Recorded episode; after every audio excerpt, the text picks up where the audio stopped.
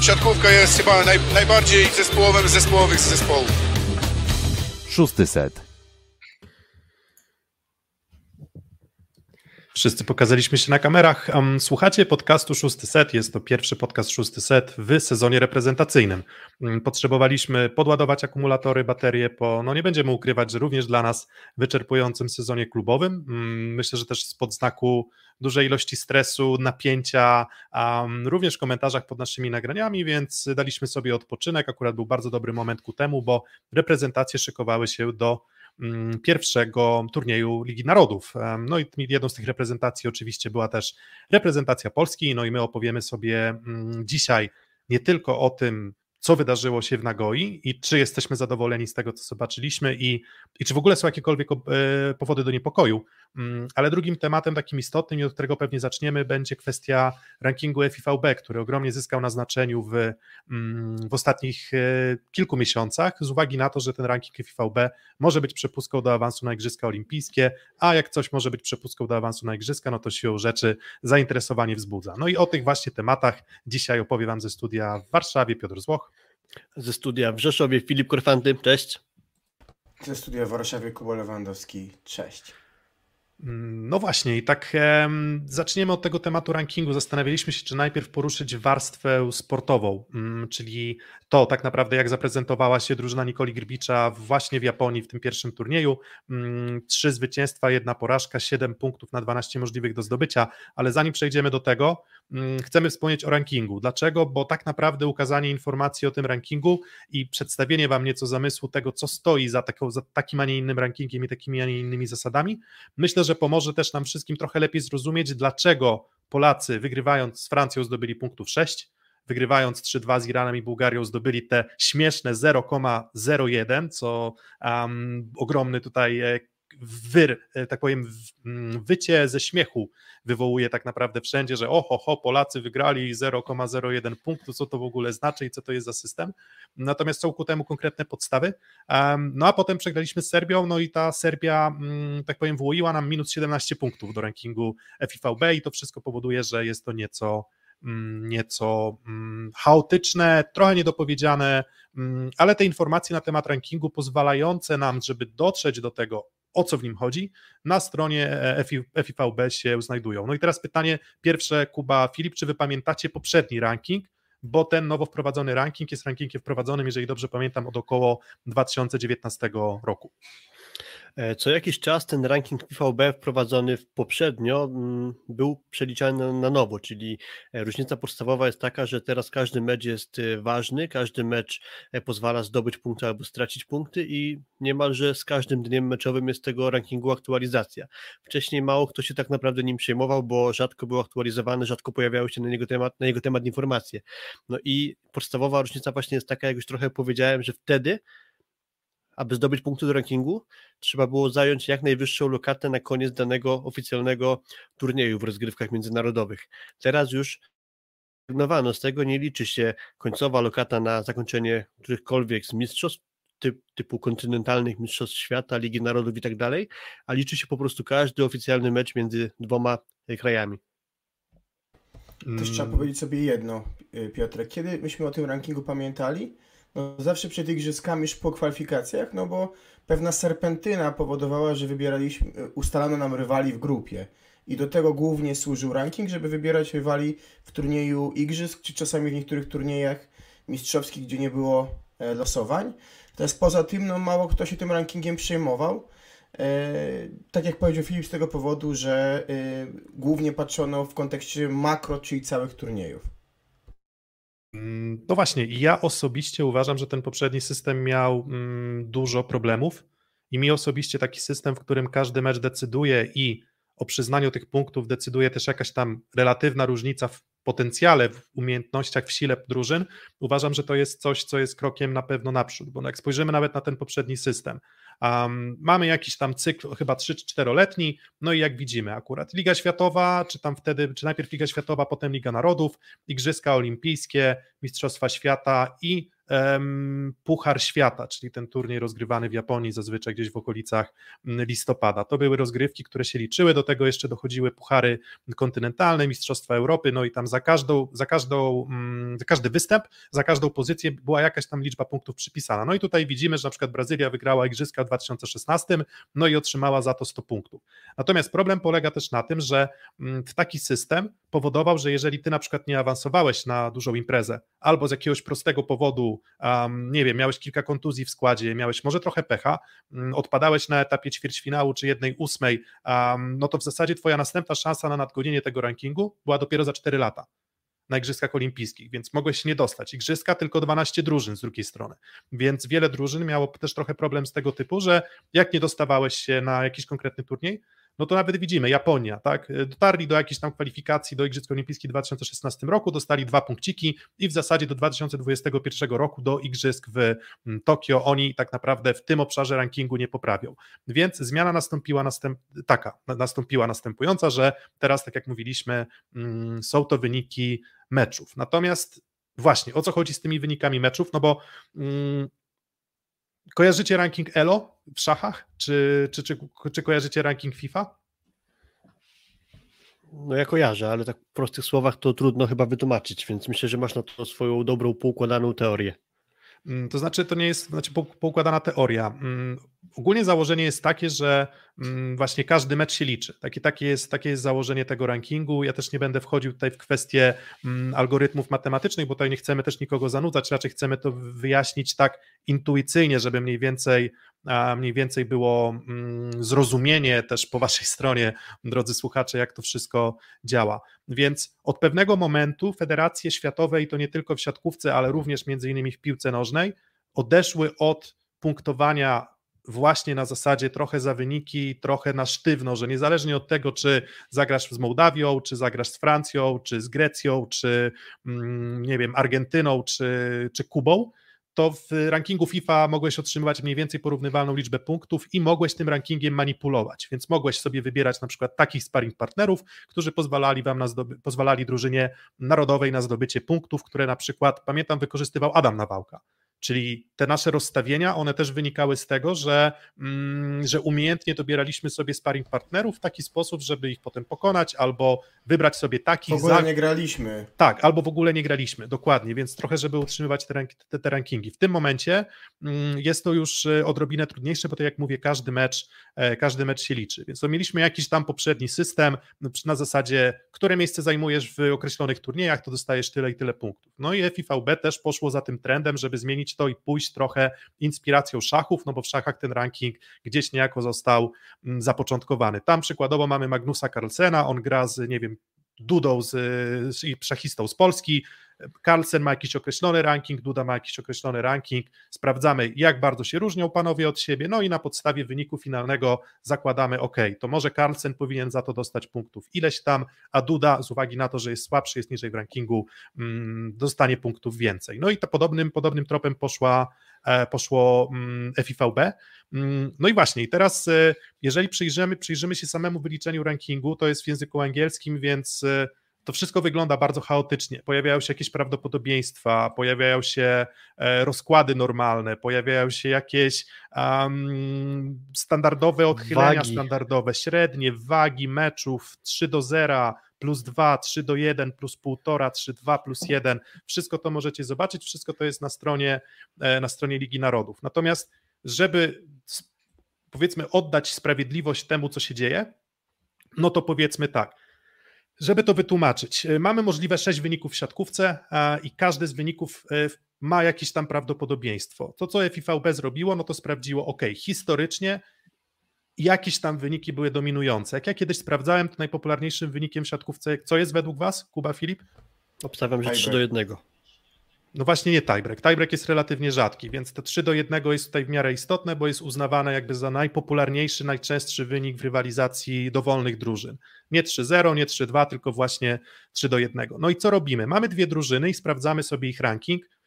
Przykładowo, Polska ma, miała przed startem e, Ligi Narodów chyba 390, około 390 punktów. Mam to gdzieś tam potem na, na slajdzie pokazującym te konkretne mecze, które się wydarzyły. Francja miała tych punktów około 340 czy 350, więc no my mieliśmy niejako tutaj przewagę 40 punktów.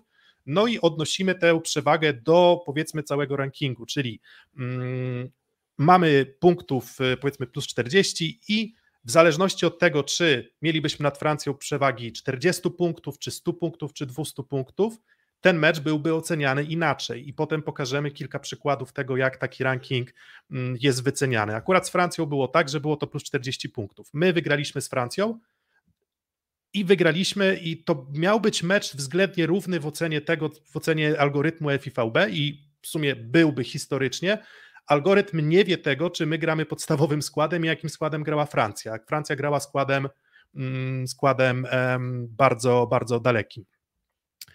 Więc e, finalnie rezultat jest taki, że wyznaczamy to, jaki wynik powinien wydarzyć się pomiędzy tymi dwoma drużynami na podstawie obecnego rankingu.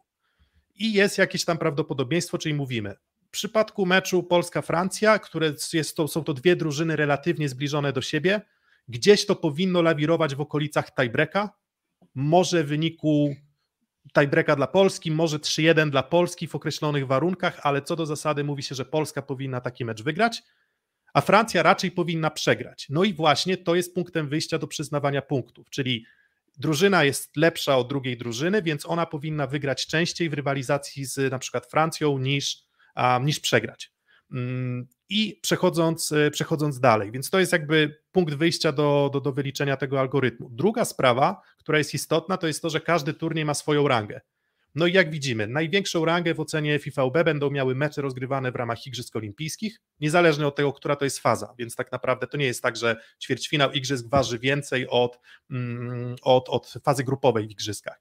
Podobnie jest z, każdy, z każdą rywalizacją. Mistrzostwa Świata są drugi, drugą rywalizacją w rankingu, która daje 45 takiego współczynnika e, wagi, te współczynniki, one finalnie nie mają powiedzmy aż takiego niesamowitego znaczenia, ale jakieś tam znaczenie mają. No i ta Liga Narodów jest w ocenie FIVB turniejem numer 3. Nie Puchar Świata, nie Mistrzostwa Europy, e, tylko właśnie Liga Narodów. No i wydaje mi się, że to też jakaś idea za tym stoi. FIVB chce, żeby te punkty, które odbywają się w ramach spotkań Ligi Narodów, były po prostu ważne. No i tak, więc w taki, w taki sposób przyznaje ranking chcąc tylko spuentować trochę to, co powiedział Piotrek, na ten moment najważniejsze jest chyba to, w kontekście tych wag, że Liga Narodów waży względnie dużo, na przykład więcej niż kontynentalny e, turniej o mm, mistrzostwo tego kontynentu. No i druga sprawa, nieważne od tego, na jakim etapie jest turniej, tych punktów do zdobycia teoretycznie jest tyle samo, czyli mecze powiedzmy o zwycięstwo w Lidze Narodów, o złoty medal Ligi Narodów ważą tyle samo, co pierwszy mecz danego sezonu w Lidze Narodów, czyli powiedzmy jak Polacy grali z Francją na otwarcie Ligi Narodów, mogą zdobyć mm, teoretycznie tyle samo punktów, co w finale e, Ligi Narodów. To znaczy, czy to jest pierwszy mecz rozgrywek, czy ostatni, teoretycznie wzór obliczania jest e, taki sam. No i tu już dochodzimy do pierwszych wniosków albo następstw tego całego systemu, że może to służyć w Światowej Federacji temu, aby zwiększyć wagę Ligi Narodów, to znaczy rozgrywek komercyjnych, może przez to, że e, drużyny będą starały się swój ranking trochę podbić, albo będą musiały o ten ranking dbać. Będzie trochę więcej może podstawowych zawodników w składach. Już od samego początku te rozgrywki teoretycznie powinny być bardziej atrakcyjne. Ma to też swoje minusy. Oczywiście, że cały czas z drugiej strony narzekamy na obciążenie meczowe podstawowych graczy, więc tu już e, jest pierwsza sprzeczność, czyli albo chcemy dać odpocząć zawodnikom, albo chcemy, żeby ci zawodnicy już od początku Ligi Narodów, czyli de facto samego startu sezonu reprezentacyjnego e, występowali, więc y, pewnie chciałaby Światowa Federacja, aby Liga Narodów od, od, początku była już mocno obstawiona, ale ma to też swoje wyraźne minusy w postaci obciążania mm, najważniejszych graczy. Możesz Piotrek kontynuować. I, i, jeszcze hmm. Piotrek tylko do, słowem do powiedzenia. Hmm. Naszym dziewczynom na tym zależy, zobaczcie, tak, no bo one są gdzieś na styku tych miejsc, które mogą do igrzysk wejść, więc Lavarini od początku gra praktycznie wyjściowym składem, tak, co a ma wpływ na wyniki, ale dziewczyny już chyba 45 punktów w tym rankingu zdobyły przez 5 spotkań, także no to jest taka sytuacja, która pokazuje, uśrednia w pewien sposób też rywalizację, tak? Bo powoduje, że ty mając dobry ranking, możesz trochę mieć do niego dystans, więc zagrasz trochę słabszym składem, ale gorszy zespół będzie szukał w tym szansy, żeby cię ograć i zagra lepszym składem. Pamiętacie, co było denerwujące jeszcze 2-3 lata temu w meczach z nami, tak? Pamiętam Liga Narodów w Rimini, gdzie na mecze z Polską rywale, nie wiem, Kanada, Holandia, Niemcy wychodziły zawodnikami z drugiego szeregu. Tak? I te mecze to było 3 do 0 do 15 i te mecze nie miały żadnego sensu nawet treningowego. Piotrek.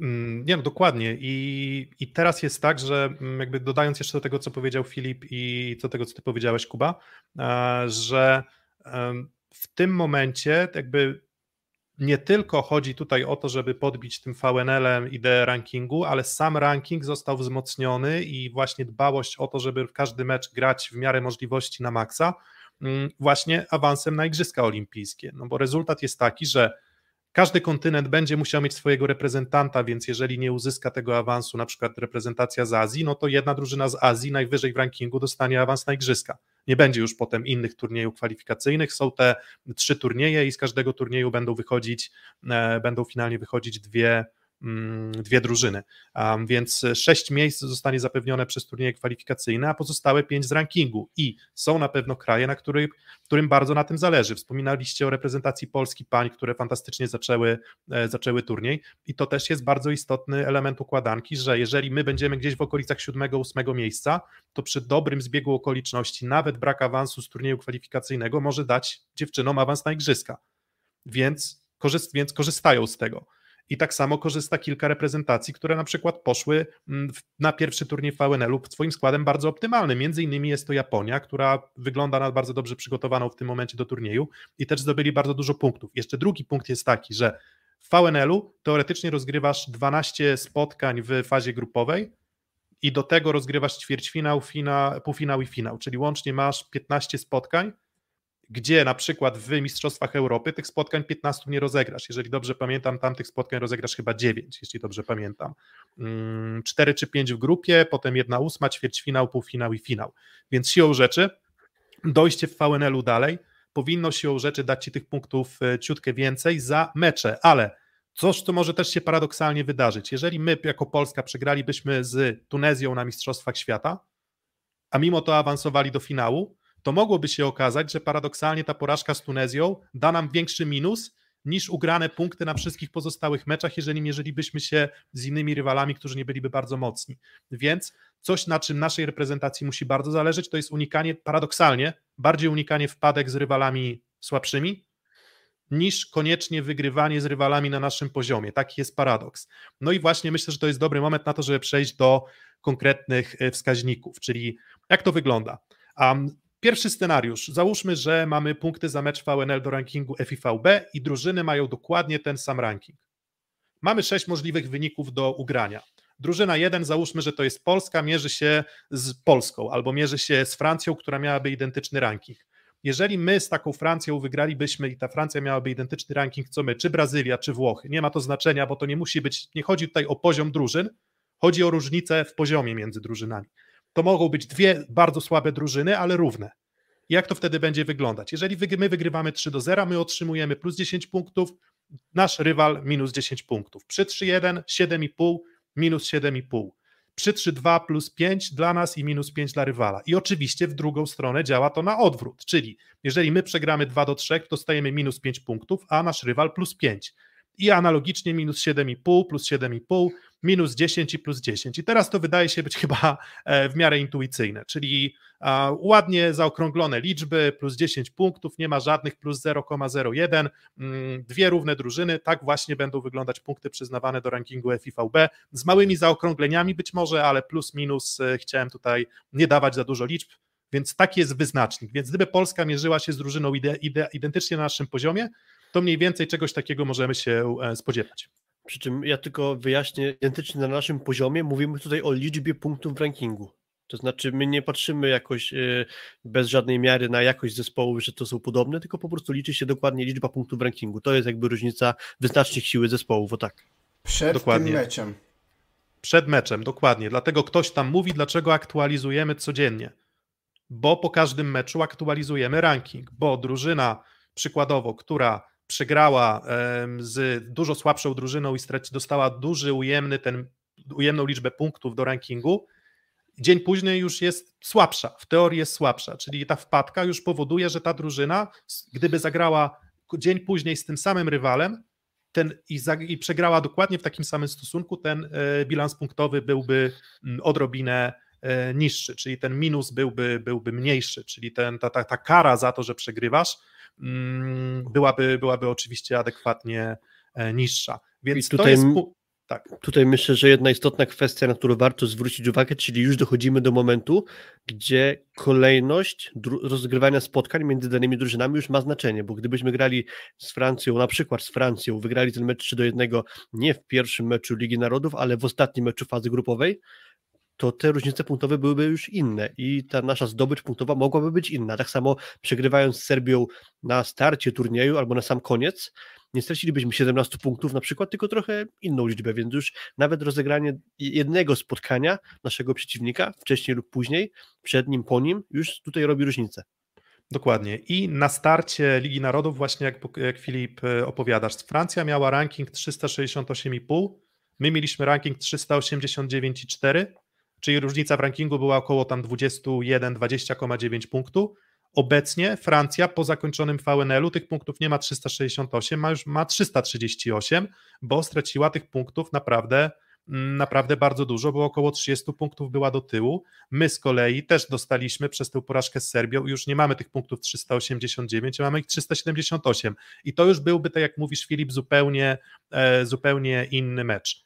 Więc to jest ja pierwszy myślę, scenariusz jeśli jeszcze pozwolę dokończyć w tym wątku, istotna jest kwestia chociażby tego, e, że mamy reprezentację Japonii, która od dłuższego czasu gra mniej więcej w podobnym składzie i Japończycy po tych czterech meczach Ligi Narodów zyskali najwięcej punktów i w pewnym sensie Philip Blaine, pół żartem mówiąc, przypomina mi Jana Sucha, który tam zawsze powtarzał to, że jak ktoś jest słaby, ma trochę słabszy zespół, to musi się spiąć na początek sezonu, wtedy, gdy ci najmocniejsi jeszcze odpoczywają po reprezentacji, nie są w pełni zgrani, w pełni silni. No i Blaine to świetnie wykorzystał, bo wygrał wszystkie spotkania jako trener, trener reprezentacji Japonii, 3 do 0 z Iranem, 3 do 1 z Serbią, 3 do 0 z Bułgarią, 3 do 1 z Francją. Już na samym starcie, wykorzystując na przykład trzeci garnitur Francji, czy też trochę słabszy skład Serbii, nabił sobie bardzo dużo punktów do rankingu. Jest wielce prawdopodobne, że Japonia nawet nie kwalifikując się ze swojego turnieju kwalifikacyjnego do Paryża, do Igrzysk, będzie w stanie awansować do Igrzysk z rankingu FIVB, właśnie między innymi dzięki temu, że znakomicie otwarli Ligę Narodów, gdy teoretycznie jej mocni rywale są trochę słabsi kadrowo w tym etapie sezonu. Dokładnie. I rankingu nie obchodzi to, czy e, w barwach Francji gra Bultor i Jouffroy i Theo Faur, czy e, gra Stephen Boyer, Jean-Patry, er-, Erwin Gapet i cała reszta. Obchodzi ich tylko i wyłącznie wynik. Jakby algorytm tego nie wie i jakby nie, nie może wziąć tego pod uwagę, no bo jakby to miało też wyglądać. W jaki sposób oceniamy wartość danego zawodnika, danej reprezentacji, więc to jest jakiś tam e, model matematyczny. No i idziemy dalej, czyli mamy drużyny, które różnią się 50 punktami. No i teraz zwróćcie uwagę, że już wygląda to nieco, nieco inaczej. Czyli jeżeli miałbym szukać porównania, jeżeli my mamy 378 punktów obecnie, to powiedzmy te 50 punktów mniej to nie będzie idealne porównanie, ale 40 punktów mniej ma od nas na ten moment Francja. My mamy 378, Francja ma 338. No i gdybyśmy szukali mniej więcej zbliżonych wartości, to jeżeli my zagralibyśmy następny mecz z Francją, to tak wyglądałyby te wszystkie parametry. Czyli zwróćcie uwagę, że jeżeli my wygramy 3 do 0, to my zdobywamy 7,3 punktu, ale jak Francja wygra 3 do 0, to ona zdobywa 12,7. To już nie wygląda, zwróćcie uwagę, że jak dodacie sobie nawet 7,3 i 12,7, łącznie mówimy o 20 punktach jakby do zdobycia za 3 do 0. Gdy jesteś równy, 10 dla jednej drużyny, 10 dla drugiej drużyny, plus 10 dla jednej, minus 10 dla drugiej. Gdy ranking się zmienia o 50 punktów, to e, jest, ta różnica w rankingu VNL, e, FIVB wynosi tych 50 punktów, to wtedy już widzimy, że tiebreak to już nie będzie dla nas plus 5 punktów wygrany, tylko to będzie plus 2,3 punktu, ale przegrany tiebreak już zaczyna być mm, już za, zaczyna być mm, bolesny, bo niby wydaje się, że docierasz do, do meczu 2 do 2, wszystko jest wyrównane, jak nie wygrasz tiebreaka, no to dostajesz już minus 7 punktów, a nie minus e, 2 punkty czy plus 2 punkty. Czyli tak naprawdę przegrany set w tiebreaku w rywalizacji z drużyną gorszą od Polski o 50 punktów może nas kosztować albo relatywnie 10 punktów do przodu, albo 10 punktów do, mm, do tyłu. I dopowiadając, Piotr, bo powiedziałeś o tym, że przy 3-0 mamy jakby pulę 20 punktów. Zobaczcie, że przy im dłużej trwa mecz, ta pula się zmniejsza. Bo przy 3-1 to jest już 15 punktów do podziału, prawda? A czy przy 2 to jest to 10 punktów do podziału na dwa zespoły. Dokładnie, dokładnie. I, I dlatego widzimy, że jest 20 punktów, czyli im wyżej wygrasz, tym więcej punktów dostaniesz. Ale jeżeli drużyna jest w teorii w rankingu słabsza od ciebie, no to siłą rzeczy ty będziesz karany mocniej za porażkę. No i zaczyna się triki robić w momencie, gdy spojrzymy na 100 punktów. No bo problem, problem jakby nasz jest taki, że my trochę płaczemy i narzekamy na to, że zdobyliśmy tak fantastycznie duży ranking, jesteśmy liderem rankingu, że tak naprawdę 80-90% y, drużyn w rankingu FIVB jest od nas znacząco słabsza. Nie trochę słabsza, tylko znacząco słabsza. To nie są różnice rzędu, nie wiem, są 5% słabsi, 10% słabsi, tylko wiele drużyn jest słabsza o 50% punktów, które my mamy w tym momencie w rankingu i siłą rzeczy trzeba się z tym pogodzić i nie sądzę, żeby FIVB miało drastycznie ten ranking zmieniać, natomiast wydaje mi się, że on ma sens, bo przecież sami mamy trochę oczekiwania, że no ile meczów tak naprawdę reprezentacja Polski powinna wygrać w starciu z Bułgarią, czy um, Iranem, czy nie wiem, Kanadą. 9 na 10 oczekujemy? Tak. Więc siłą rzeczy, jeżeli Iran nas pokona, jeżeli sprawi niespodziankę, no to znaczy, że akurat my zasłużyliśmy na to, że, że, że, że ten wynik jest e, niższy i znacząco niższy. No i tutaj wchodzimy już w te, jak widzicie, te plus 0,01, śmieszne. Generalnie, co by wynikało z tego algorytmu, to jest to, że um, prawdę mówiąc, ten tiebreak 3-2 e, to cały czas nie jest wynik, który powinien dać nam plus. I to jest paradoks tego algorytmu, że jeżeli mamy drużynę słabszą od nas o 100 punktów rankingowych, to 3 do 2 i tak powinno dać nam minus jesteśmy na tyle słabi wtedy w tym konkretnym meczu w stosunku do naszego potencjału i tego, jak graliśmy przez te ostatnie lata, które pozwoliły nam zdobyć punkty do rankingu, że powinniśmy dostać wręcz minus, więc paradoksalnie za mecz z Bułgarią i za mecz z Iranem wygrane 3 do 2 teraz w Nagoi powinniśmy dostać tak naprawdę punkty minusowe. Ale co wydaje się być rozsądne i teraz można się śmiać z tego, że to jest plus 001, ale jest to rozsądne, że drużyna, która doprowadziła do tiebreaka z nami, nie traci dużo punktów, no bo, bo, bo, bo i tak sprawiła niespodziankę, i tak zdobyła punkt. A, drugi, a z, drugą, z drugą stronę, no nie można karać nas za to, że finalnie wygrywamy mecz, choćby i to był mecz wyrównany. Dlatego te 0,01 są trochę jakby sztucznym nadpisaniem tego, co powinno e, przypaść z rankingu. Prawda jest taka, że mówię, za te 3-2 z Bułgarią i Iranem my powinniśmy dostać punkty ujemne i ciekaw jestem, jakbyśmy wtedy jeszcze mocniej reagowali na to, że te punkty ujemne uzyskujemy. No dokładnie, więc te plus 0,01 to i tak nie jest jeszcze jakiś totalny absurd, bo wyobrażam sobie właśnie komentarze, co by było, gdybyśmy wygrali mecz, a dostawali ujemne punkty do rankingu. Mm, dokładnie. I teraz, jak widzicie, sytuacja już jest taka: 100 punktów, czyli my mamy 378, czyli drużyną, która byłaby słabsza od nas o 100 punktów, to byłaby drużyna w okolicy Słowenii.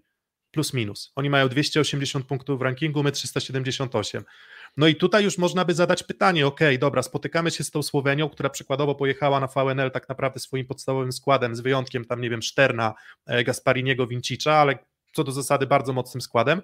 My jedziemy tym naszym składem drugim Oczywiste jest to, że mm, byłoby to jakaś tam forma niesprawiedliwości, gdyby Słoweńcy ograli nas 3 do 0 i było te plus 15 punktów. Ale zwróćcie uwagę, no Serbowie byli mniej więcej słabsi od nas o ponad 100 punktów i oni dostali plus 17, a my minus 17 e, punktów.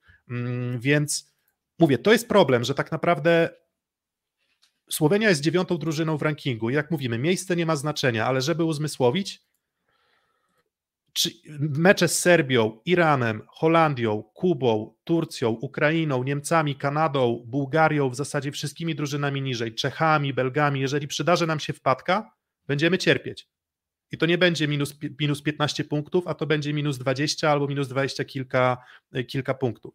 Więc jakby punktem tutaj wyjścia do zrozumienia dla wszystkich jest to, że ważniejsze dla nas właśnie paradoksalnie jest to, żebyśmy nie przegrywali ze słabszymi i nie dostawali dużego minusa, niż to, żebyśmy ugrywali duży plus na tym, że na przykład ogramy USA czy Brazylię. Te mecze są fajne, prestiżowe, ale jeżeli chcemy, nazwijmy to, schakować ten ranking, no to jeżeli gramy w następnym turnieju z Niemcami i Holandią, to jeżeli przegramy z nimi dwa mecze, to staniemy minus 40 punktów. I wtedy nawet te 3 do 0 ugrane na USA, Brazylii, na, UE, na USA i Włochach, tak? Bo taki jest chyba harmonogram w Holandii, poprawcie mnie, jeśli się mylę. Niemcy, Holandia, USA, Włochy. Taka jest kolejność. Dokładnie, więc wtedy ten minus 40 punktów i nie nadrobimy tego na spotkaniach bezpośrednich z rywalami mniej więcej na naszym poziomie, albo będzie to bardzo trudne, więc raczej i zadaniem dla Grbicza i dla kadry Grbicza jest przede wszystkim nie przegrać z Niemcami i Holandią, a czy stracimy te 7 punktów, czy 5 punktów, czy 10 punktów z drużynami, które będą gdzieś powiedzmy na naszym poziomie w rankingu, mm, no to, mm, no to tak naprawdę mm, nie ma to, nie, nie będzie to miało aż takiego ogromnego znaczenia negatywnego dla naszego rankingu, jak porażki z drużynami słabszymi. No i mamy jeszcze kolejne. Sorry, e, sorry Filip. Znaczy, czyli krótko mówiąc, powinniśmy po prostu dokumentować swoją wysoką przewagę sportową nad tymi słabszymi ekipami, bo w przeciwnym razie, w przeciwnym razie będziemy po prostu za to bici. Czyli powinniśmy wygrać z Niemcami, z Holandią. Powinniśmy, bo taka jest nasza siła sportowa, więc po prostu wygrywając mm, robimy, że tak powiem, swoje, a przegrywając dokumentujemy, że jesteśmy trochę słabsi niż by się mogło wydawać, stąd te duże straty punktowe. Tak to chyba modelowo powinno być odczytywane. Tranek Dokładnie. Piotrek pisał, przepraszam, jeżeli mogę, bo tutaj, żeby nawiązać do czatu. Tranek pisał, jaki będzie potencjalny wynik czy punkt rankingowy po meczu Japonia-Kanada. Pokazywałeś przed chwilą przykład 100 punktów, teraz jest przykład 150 punktów. Kanadę i Japonię dzieli 125 punktów. Czyli połowa pomiędzy tym, a, co, co, a 100, 100 punktami jest tym, co dokładnie pokaże, co się wydarzy po, po meczu Japonia-Kanada na otwarcie drugiego tygodnia VNL? Wyciszony byłem, czyli tak plus minus spoglądając. Jeżeli jest, jest różnica 150 punktów i wygrałaby na przykład 3 do 0 Kanada z Japonią, no to Kanada ugra, ugrałaby 17 punktów. Przy 100 punktach to jest 15, więc można powiedzieć, że gdzieś koło 16 punktów Kanada mogłaby ugrać za zwycięstwo z Japonią w VNL-u. W drugą stronę, jeżeli 3-0 wygrałaby Japonia, no to już tych punktów będzie bardziej 4. Pomiędzy 3 a 4 i 8, czyli tam uśredniając, e, uśredniając 4. No i tutaj znowu wchodzimy już 0-0-1. No i mamy drużynę słabszą w rankingu o 150 punktów, czyli spotykamy się z Kubą. Mm, czy reprezentacja Kuby jest na tyle słaba, żeby nie wygrać z nami seta? No, zaczęli słabo VNL-a, ale wydaje mi się, że atuty mają. No i nagle się okazuje, że tracisz seta i w zasadzie te punkty, które możesz uzyskać, to jest plus 0,5. I niejako to ma w tym systemie przeciwdziałać temu, żebyśmy nie, nie budowali rankingu niebotycznego, bo gdyby nie było tego typu, powiedzmy, blokady, to my mielibyśmy punktów, strzelam 500, 600 i potem I nas, mieli... nas nie dogonią. Tak, nas nie, nas nie, znaczy inaczej, właśnie mogą nas dogoniać, bo potem dochodziłoby do absurdów, że grasz z drużyną, która ma w rankingu punktów 200 czy 100 czy 150, przydarzać się wpadka i otrzymujesz punktów minusowych rzędu 80 albo 100. Więc trochę unika to rozchwiania, więc jeżeli dochodzisz na szczyt tego rankingu, no to ty utrzymujesz tak naprawdę swoje, e, swoje wartości. I wiem, że jest tutaj dużo teraz e, zachodu też związanego z reprezentacją Rosji, bo ona idzie w tym rankingu w górę. Mm, ja myślę, że to jest trochę propagandowo-polityczne, natomiast FIFA robi dokładnie tak samo, czyli Rosja nie gra żadnych spotkań, a mimo to Rosja w rankingu FIFA w piłce nożnej też poszła w górę pomimo tego, że nie zagrała żadnych, żadnych ze spotkań, więc ja nie wiem, czy obie federacje się mylą, być może, natomiast dopóki nie będzie sytuacji, że faktycznie Rosja z rankingu awansuje na igrzyska, no to ten ranking nie będzie miał znaczenia. I może PR-owo dobrze byłoby tę Rosję usunąć z rankingu, żebyśmy my się nie przejmowali tym, że tam Rosja jest w rankingu, ale ona i tak by była. To z jakim rankingiem I... miałaby wrócić po, e, po, po okresie to, zamrożenia? I to, że ta Rosja w tym rankingu bidnieje, nie ma żadnego znaczenia, bo to, że oni wyprzedzają kogoś w rankingu, w sensie są pozycje wyżej czy dwie, to jest nie gra roli. Liczą się różnice punktowe pomiędzy zespołami, które między sobą grają. Więc to, czy ktoś zajmuje trzecie miejsce w rankingu, drugie czy czwarte, jest totalnie bez znaczenia w kontekście tego punktowania. Dokładnie. I teraz mówimy o jeszcze ostatni slajd dotyczący tych różnic punktowych, a potem pokażemy, jak to wyglądało w naszym pierwszym turnieju VNL-u. E, jeżeli drużyna jest słabsza o 200 punktów od nas i teraz mówimy, my mamy 378 punktów, to jeżeli gramy z Kanadą albo z Meksykiem, rezultat jest następujący. Jeżeli my wygrywamy 3 do 0, zdobywamy 1,6 punktu. No i pewnie z Kanadą bylibyśmy faworytem, żeby wygrać takim, e, w takim stosunku. Ja, ale jak stracimy seta, no to to jest już plus 0,1, bo algorytm przewiduje, liczy prawdopodobieństwo i mówi, że przy takiej różnicy rankingu my powinniśmy wygrać 3 do 0. To 3 do 1 już jest mało prawdopodobne i strata seta nie powinna nam się wydarzyć. Ale nie, ka nie każemy Polski za to, że wygrała 3 do 1. Po prostu z Kanadą walczymy nie tak naprawdę o zdobycie dodatkowych punktów do rankingu, a o utrzymanie e, rankingów, e, rankingów punktowych. Mm, I Przechodząc właśnie do tego meritum, mam nadzieję, że to już mniej więcej wyklarowało, czyli w zależności od różnicy pomiędzy punkt, y, w punktach pomiędzy drużynami grającymi i mówimy o różnicy na dzień meczu, na start meczu, mm, te punkty przyznawane na plus i na minus będą się, e, będą się różnić, a jeżeli są tak słabe drużyny w porównaniu do naszej, do naszej reprezentacji, że my powinniśmy to wygrać 3 do 0, no to siłą rzeczy każda wygrana w innym stosunku też da nam jakiś tam te plus 0,01. Po prostu jesteśmy bardzo mocni, wypracowaliśmy sobie ten ranking powtarzalnym graniem, dochodzeniem do mm, brązowych meczów Ligi Narodów, drugim miejscem na Mistrzostwach Świata, że nie powinniśmy się na to oburzać, bo Francja w rankingu FIFA Spojrzałem nawet na ranking, jak to wygląda w rankingu FIFA. Będzie grała z Grecją eliminacyjny mecz Mistrzostw Europy, przegra, ma minus 20 punktów, wygra, ma tylko plus 4. I w zasadzie mówimy o dokładnie takim samym, e, mówimy o dokładnie takim samym mechanizmie, czyli zwycięstwo i to może być plus 4, to jest kwestia tak naprawdę proporcji, wag, średniej liczby punktów, którą każda drużyna zdobywa, ale na końcu jest dokładnie ten sam mechanizm. Przegrywasz z Grecją, z drużyną dużo słabszą od Francji. Jeżeli coś takiego ci się przydarzy, dostaniesz duży minus do rankingu, a Grecja właśnie, właśnie duży, duży progres. No i jeszcze no i mamy... opowiadając, wracamy mhm. do sytuacji, w której kibice francuscy nie interesują, czy wyjdzie Mbappé, czy wyjdzie Kolomwani, czy ktoś, bo to jest taka różnica poziomów przez lata, że nawet słabsze drużyny krajowe, powiedzmy słabszy skład personalny nie ma wygrywać i my oczekujemy tego samego. Dokładnie, no i, i tak jak Francja będzie wygrywać pewnie większość spotkań e, i w zasadzie dla Francji remis z Grecją też byłby punktami ujemnymi. I to też, no nie przegrali przecież, no to w zasadzie za co będą mieli ujemne punkty? Za to, że właśnie tak jak Kuba mówisz, powinni wygrywać. No i teraz trochę rozjechały się te liczby, ale możecie spojrzeć jak to wygląda. Gramy sobie z Francją. 368 punktów to jest ranking Francji przed meczem z nami, My mieliśmy wtedy 389 punktów. Różnica w rankingu była relatywnie nieduża, przynajmniej w porównaniu do innych drużyn tutaj w tej tabelce. 20,9. Co by to oznaczało? Oznacza to, że mniej więcej przed meczem spodziewalibyśmy się w przypadku porównywalnych drużyn tiebreaka. Raczej. Raczej powinien być to tiebreak albo coś pomiędzy tiebreakiem dla Francji a tiebreakiem dla Polski.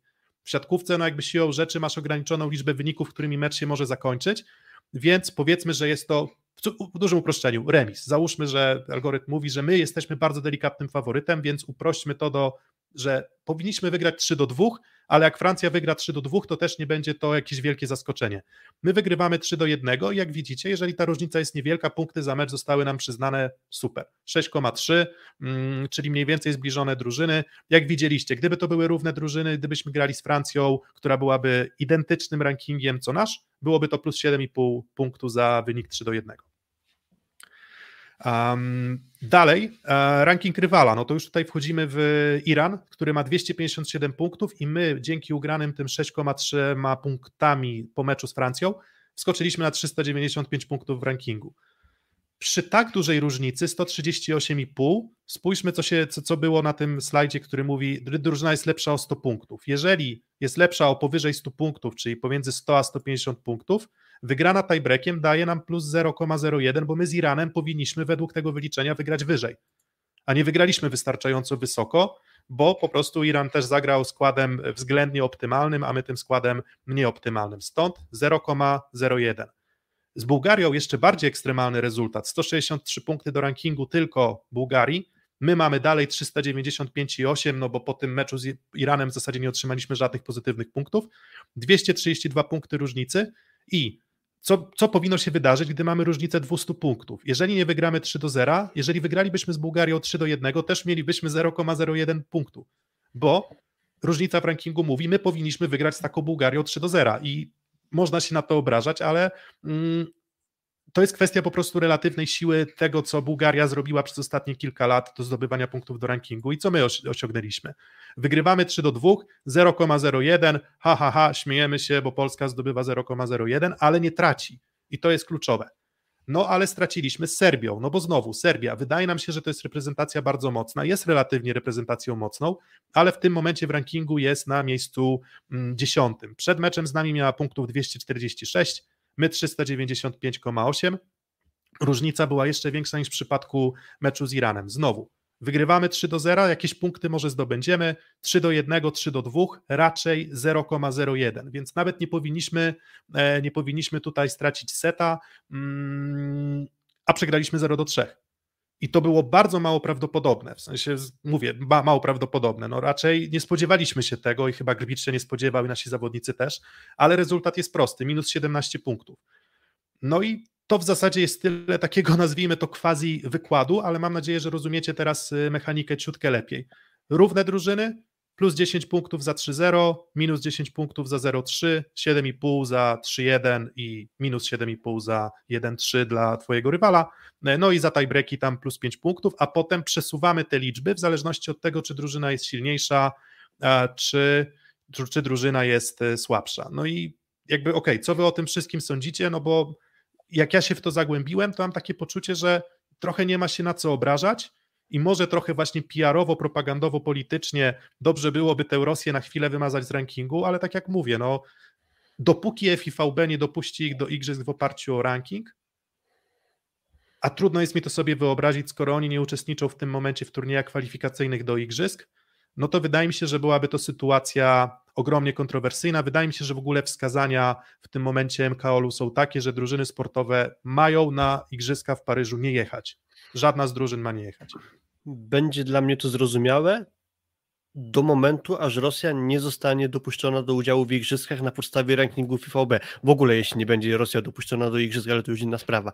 Jeżeli to jest tak, że mm, ten ranking nie sprawi, że Rosja coś zyska, czyli udział do igrzysk, będzie to ok, bo to nie jest tak, że nagle w 2021 roku wszyscy rosyjscy siatkarze zakończyli swoje kariery i Rosja nie ma teraz żadnej siły sportowej. Ona swojego poziomu sportowego nie zatraciła, więc też ciężko, żeby cały ich wcześniejszy dobytek wyzerować. Rosjanie wrócą prędzej czy później do grania, bo to pewnie nastąpi i z jakiegoś punktu będą musieli wystartować. Też ciężko, żeby wyzerować ich poziom sportowy, żeby mieli zaczynać od rankingu zero punktów, to też jest bez sensu. Więc trzeba gdzieś znaleźć złoty środek i według mnie ten złoty środek to jest właśnie to, że nie ma Rosji w igrzyskach, a poza tym swój ranking mogą zachować, jest po prostu zamrożony. Jak najbardziej ma to dla mnie sens ten ranking, w sensie po pierwsze każda dyscyplina sportowa, zespołowa idzie w tę stronę, po drugie yy, przykład boksu chyba pierwszy w ogóle zaczął, bo w sensie może ten ranking w boksie nie był tak dokładny jak w szachach, ale tam też za pokonanie kogoś numerem pierwszym czy drugim w rankingu mm, szło się dużo wyżej jakby w tym rankingu niż za pokonanie go sobie dziesiątek było się dwunastym i to jest absolutnie zrozumiałe. To jest też szansa moim zdaniem jakiś za tym jest e, wniosek, żeby wyrównać trochę poziom. Bo zobaczcie, pokazywałeś tak przykład Bułgarii, tak? Gdyby Konstantino był w stanie przekonać Sokołowa, Kazijskiego do grania z Nikołowem, solidnym Saganowem, oni mają bardzo dużą szansę, żeby pójść wyżej, tak? No bo za każde zwycięstwo ich jest bardzo promowane, więc zespoły słabsze powinny mieć motywację do tego, żeby, mówię, walczyć z najlepszymi, e, bo czasami najlepszym będzie się przestawało, kolokwialnie mówiąc, już opłacać, inaczej, e, każdy set wygrany z lepszymi już powoduje, że jesteś bliżej e, lepszej pozycji w rankingu, tak? I tak naprawdę gdzieś wyrównanie tego poziomu powinno służyć e, siatkówce, no bo nic tak nie zabija dyscypliny jak ograniczenie jej do, nie wiem, 4-5 zespołów ekskluzywnych, które tylko walczą o medale, przynajmniej moim zdaniem. Tu już też... Mm, no i właśnie wiecie, bardzo ciekawa, e, jeszcze tylko okay. dodam właśnie z tego, co mówisz Kuba, że e, policzyłem sobie, co to znaczy średnia drużyna w rankingu federacji. Mówię tutaj o, powiedzmy, co jest środkiem. Jak sobie weźmiemy wszystkie punkty i sprawdzimy, ile punktów jest ci potrzebne na to, żeby być drużyną mniej więcej w środku stawki globalnej siatkówki, no to potrzebujesz punktów 135, czyli musisz być Kamerunem. I my mamy bardzo spaczone postrzeganie rzeczywistości, bo my jesteśmy na naprawdę absolutnym szczycie, a ten Kamerun jest w tym rankingu trzy razy słabszy od nas. I czy faktycznie jest trzy razy słabszy od nas? Prawdopodobnie tak. No i co? Z Kamerunem też mielibyśmy, nie wiem, być może z Kamerunem paradoksalnie byłoby tak, że nawet jak wygramy 3 do 0, nie wiem, nie sprawdzałem tego, to mielibyśmy 0,01 punktu. No bo jakby za co mamy dostać punkty? W sensie to jest jakaś, nie wiem, nagroda dla nas, to my mamy, nie wiem, się cieszyć z tego, że udało nam się ograć drużynę, która jest powiedzmy w samym środku rankingu i znowu mówię, to jest środek rankingu, więc mamy naprawdę zaburzone trochę postrzeganie mm, tego problemu. I mm, Bułgaria. Filip, zanim ci oddam głos, Bułgaria przecież na Mistrzostwach Świata się skompromitowała, tak? Przegrała z Meksykiem. Oni się kopali po czołach, czy uderzali po czołach przez ostatnie parę lat, tak? I, co, I teraz możemy patrzeć na drużyny, bo się pojawia dwóch, trzech zawodników, ale ranking jest też nagrodą za systematyczną pracę federacji, różnych zawodników, różnych pokoleń i generacji, tak? Mm, jaka jest podstawowa też różnica teraz w sposobie funkcjonowania drużyn, gdyby im zależało na budowaniu rankingu? To znaczy, jeszcze kilka sezonów temu można by planować swoją kadrę meczową na przykładzie reprezentacji Polski, że zagramy sobie drugim lub trzecim składem. W większości przypadków da nam to awans do turnieju finałowego, nawet przegrywając kilka spotkań w tych pierwszych turniejach Ligi Narodów, ale awansujemy do turnieju finałowego, jesteśmy w pierwszej ósemce, tam rzucamy nasz, nasze najmocniejsze działa, zdobywamy ewentualnie medal i zyskujemy dużo punktów do rankingu.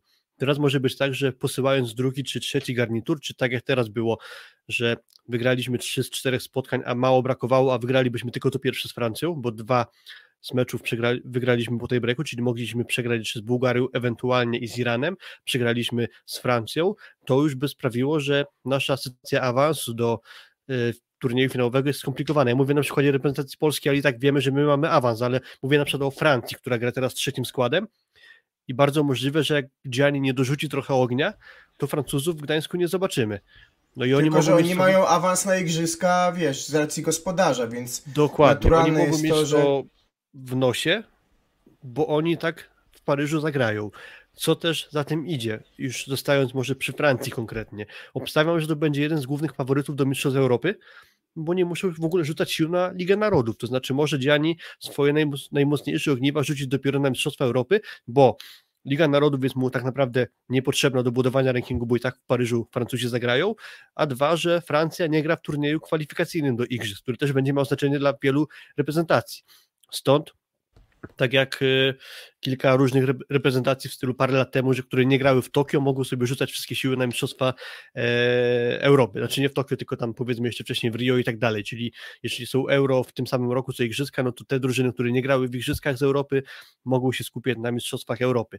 E, idąc jeszcze dalej, w sumie to już padło wcześniej, ale właśnie no, kluczowe może być tutaj to, że mm, co zrobić, żeby moment turnieju miał znaczenie. Być może należałoby jeszcze ewentualnie drobnie poprawić wzór wyliczania zdobytych punktów o rangę turnieju, to znaczy w sensie moment turnieju, jakby, że pierwszy etap Ligi Narodów może ważyć trochę mniej niż mecz o medal Ligi Narodów. Może to byłoby trochę bardziej jeszcze adekwatne. Chyba tak jest w FIFA, prawda Piotrek, że akurat oni jeszcze y, rozróżniają w oparciu o jakby rangę wydarzenia i myślę, że to jest następny krok. To znaczy ja powiem szczerze, że e, nie wiem, czy słyszycie mnie dobrze? Jeszcze tylko się upewnię. Tak. Tak, tak. Jest okej. Okay.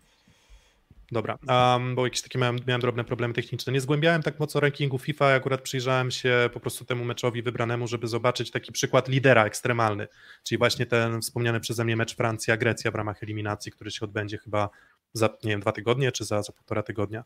Mm, więc wydaje mi się, że tak właśnie jest i, i, i może jeszcze coś, co byłoby istotne, to chociaż to by trochę wypaczało ideę tego rankingu. Myślałem nad tym, ale tak się, się, przy dłuższym zastanowieniu chyba nie do końca mi się to spodobało, ale myślałem, że po prostu może dawać jeszcze jakieś bonusowe punkty właśnie z tytułu mm, końcówki, e, dojścia do konkretnej właśnie fazy, czyli że przykładowo, no nie wiem, no dotrzesz do finału, no to okej, okay, w nagrodzie niejako, w nagrodę niejako za to, że dotarłeś do finału Mistrzostw Świata, czy Igrzysk, czy VNL-u, otrzymujesz jakieś tam dodatkowe bonusowe punkty. Natomiast jeżeli chcesz, jeżeli chcesz tam dotrzeć, to będziesz mierzyć się z rywalami na wysokim poziomie i siłą rzeczy te zwycięstwa i tak będą dla ciebie nagrodą. Jest, tak jak mówiłem, jest możliwy paradoks taki, że przegrasz e, jeden mecz z Tunezją w fazie grupowej Mistrzostw Świata, a następnie wygrasz wszystko do końca i możesz mieć tak naprawdę niewiele punktów do przodu.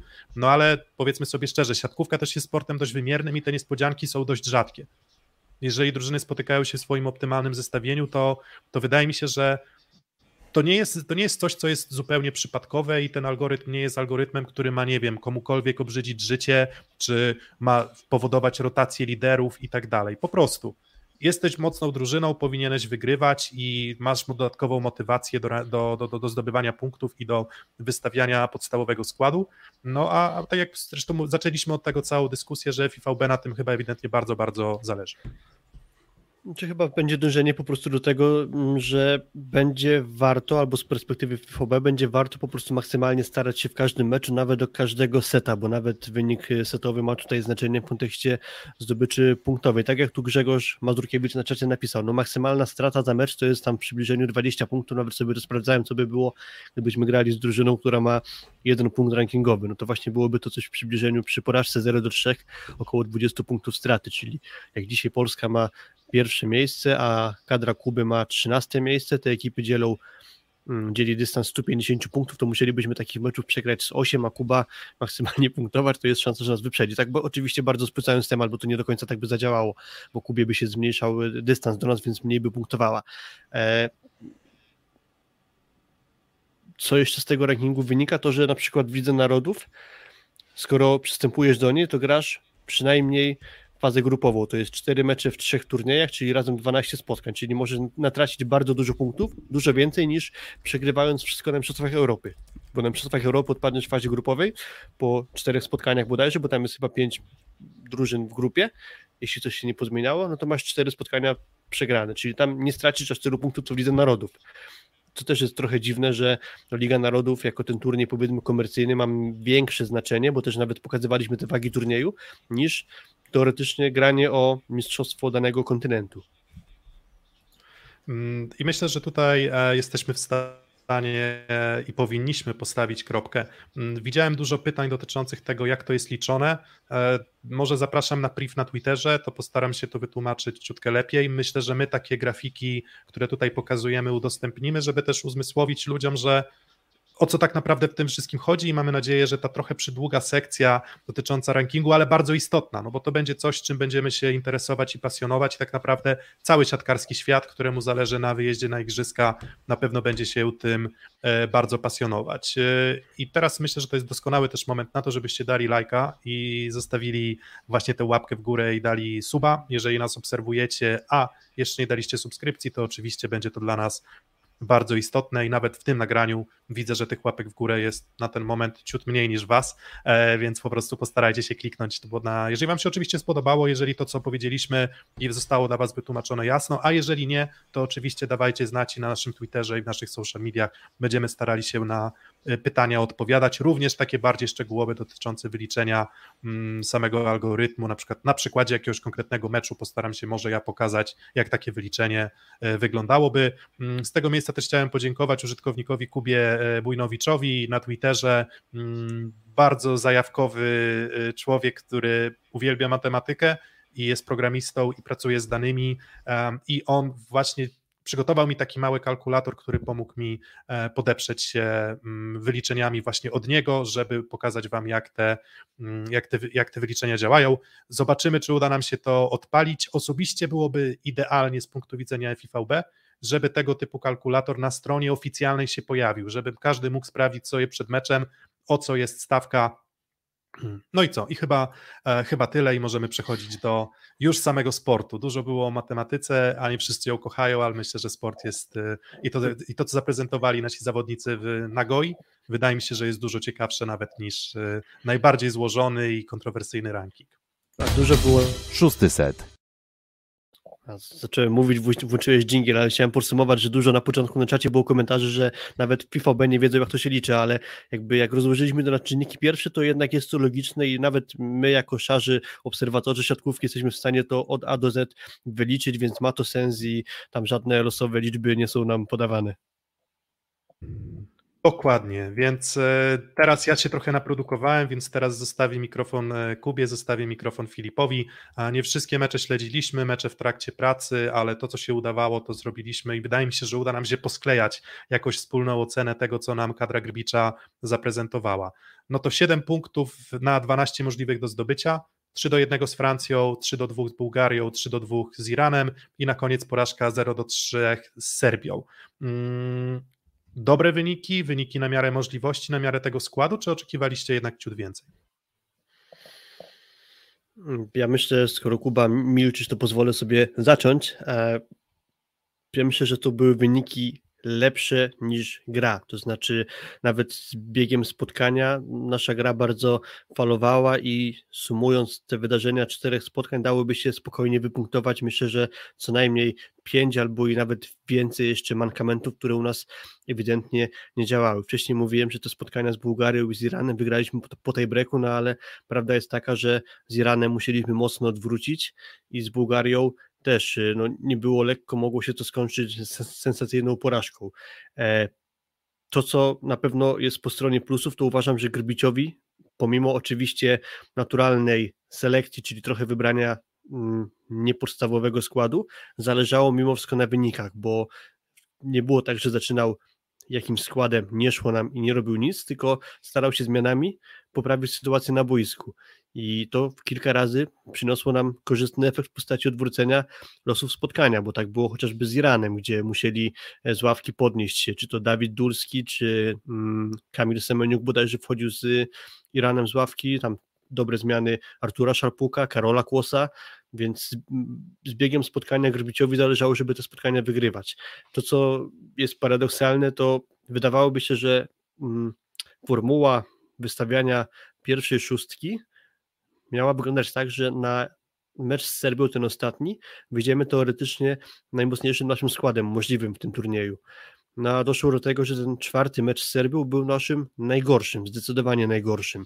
Czyli teoretycznie wydawałoby się, że skład jest najlepszy, co tym bardziej może w pewnym sensie jeszcze niepokoić, że czytaliśmy, dało się przeczytać w przeglądzie sportowym w wywiadzie z Nikolą Grybiciem, że mm, generalnie sporo mu się tam nie podobało w naszej grze i dzień przed meczem z Serbią wieczorem zarządził spotkanie z drużyną, gdzie sobie pewne rzeczy powyjaśniali, poprosił e, o rozmowę, rozmawiali ponad godzinę, no i to miało coś pomóc i wyjaśnić, pewnie de facto sprawić, że zagramy najlepiej może z tych wszystkich spotkań w Nagoi a zagraliśmy najgorzej.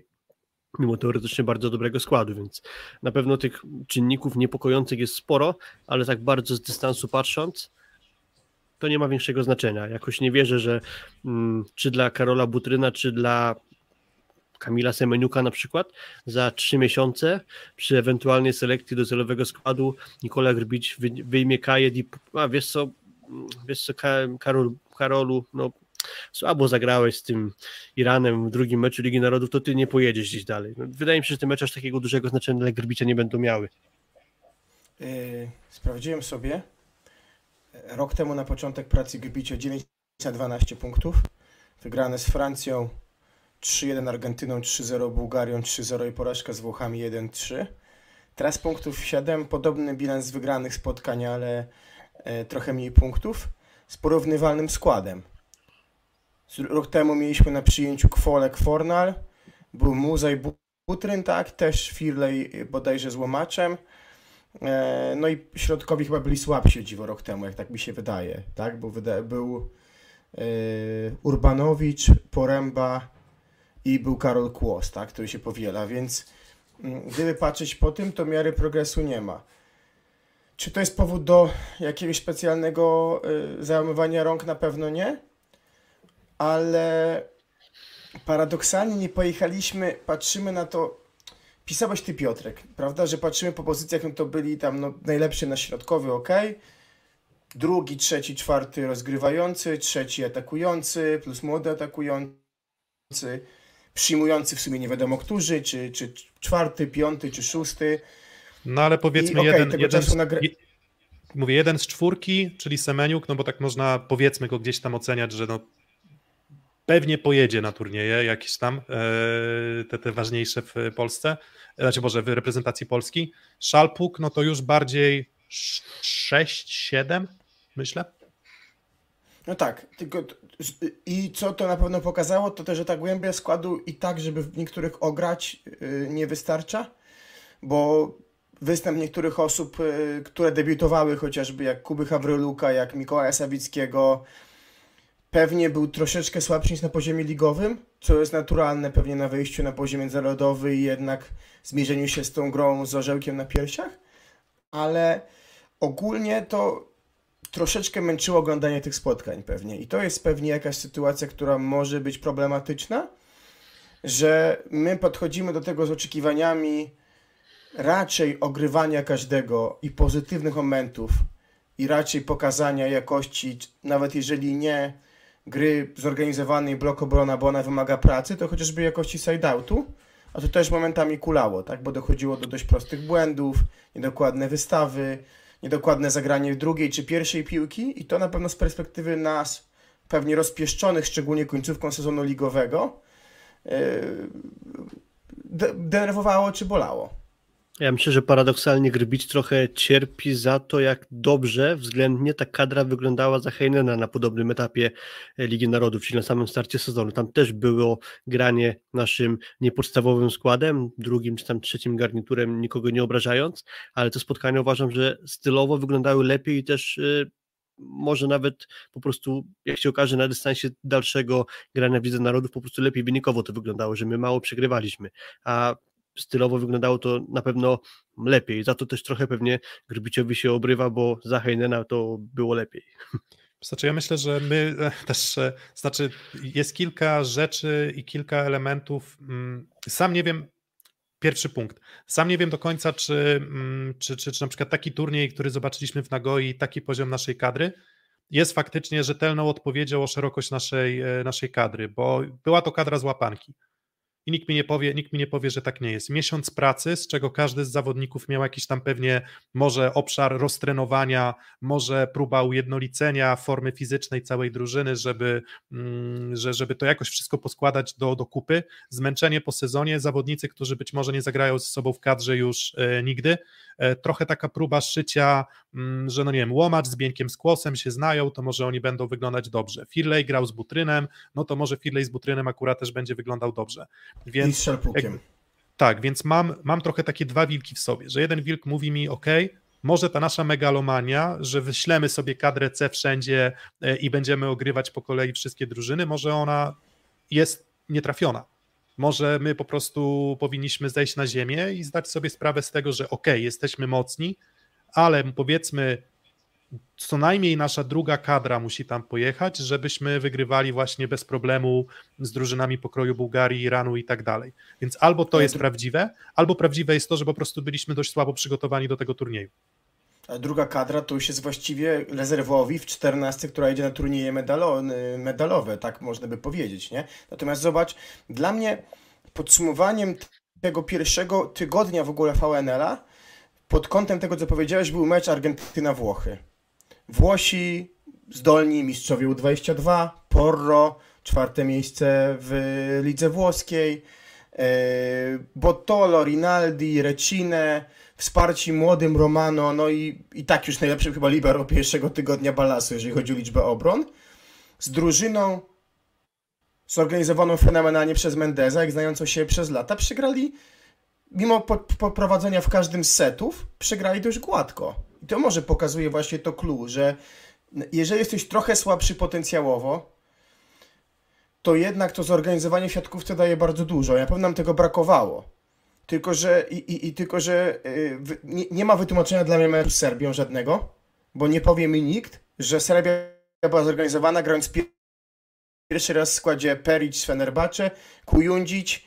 No w sensie to też nie była drużyna zgrana, tak? W sensie to też nie byli ludzie, którzy ze sobą grali, bo pewnie inaczej patrzy na mecz z Iranem, trochę, trochę może inaczej na mecz z Bułgarią, która jednak miała trochę elementów zgranych, natomiast Serbia, która była zespołem też w składzie zupełnie niewyjściowym, jakby wyszła na poważny, myślę, mecz Mistrzostw Świata czy kwalifikacji do Igrzysk, no jednak spuszcza nam kolosalny łomot i yy, a druga kwestia, że ile jakościowi zawodnicy, czyli ci, którzy mam, będziemy mieli w 14, czyli dwa środkowi, dawali różnicę. To była przepaść wejścia Karola Kłosa, czy gra z Bieńkiem, a inni nasi środkowi.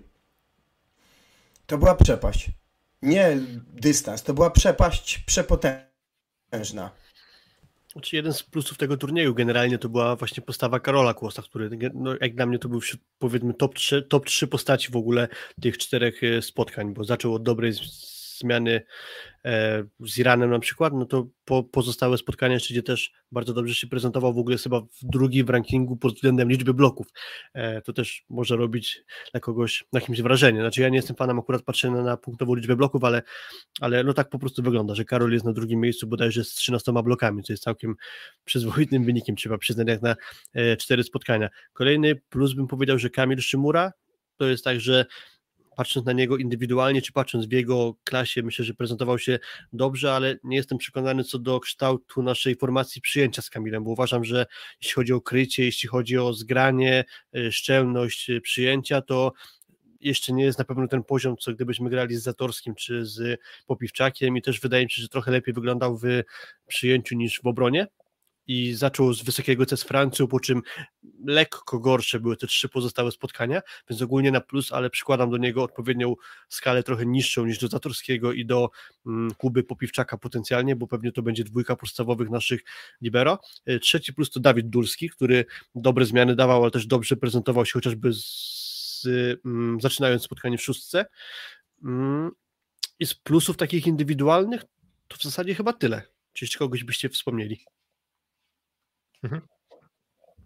To znaczy, ja też postawę tych zawodników oceniam w kontekście A. Część jest, była tam kategoria zawodników, którzy na pewno nie pojadą do Paryża i w przeciągu następnych trzech, czterech sezonów może wejdą na poziom, który może, może wejdą na poziom, który zagwarantuje im e, pojechanie na Igrzyska w 2028 roku do, do Los Angeles.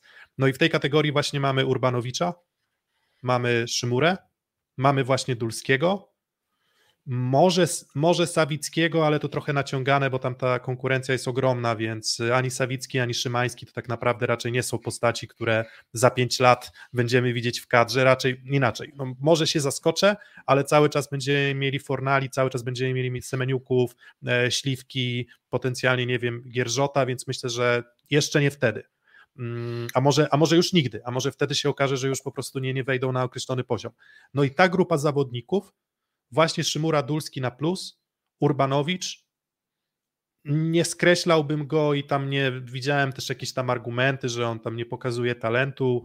Mm, pojechał na turniej, to jest jeden turniej z rozgrywającym, którego może nie do końca znał.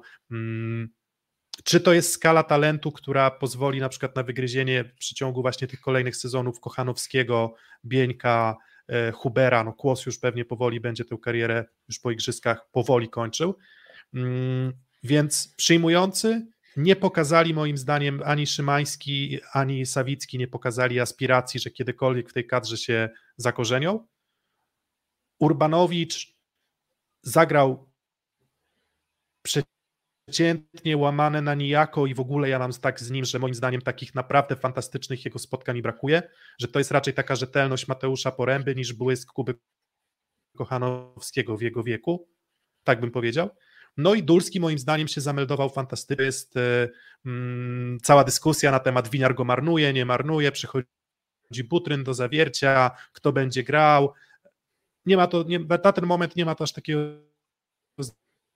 znaczenia, bo po prostu Dawid będzie musiał sobie wygrać rywalizację sportową. No, jeżeli szukamy wicekurka, albo szukamy na, nawet nie tyle wicekurka, co szukamy następcy kurka właśnie za te następne 2, 3, 4 lata, no to innego atakującego w zmianach w kadrze to ja osobiście od już długiego czasu w Polsce nie pamiętam.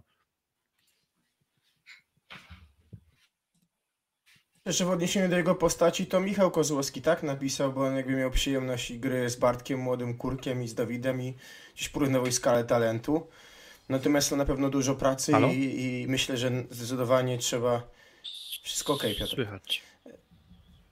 E, po pierwsze, porównywał skalę talentu i Bartka i Dawida jako podobną, natomiast no, on liczył, że Dawid będzie podobnie pracował jak Bartek i tego trzeba mu życzyć i tego, żeby tej wody sodowej było jak najmniej, e, bo e, skala potencjału ogromna, możliwości fizyczne ogromne, pewnie trochę na razie jeszcze korzysta z tych możliwości, ale bo kiedyś Piotrek dobrze wskazałeś, że przy takich zawodnikach to czy, czy korzysta z możliwości fizycznych, e, czy to jest coś złego, żeby z tego korzystać?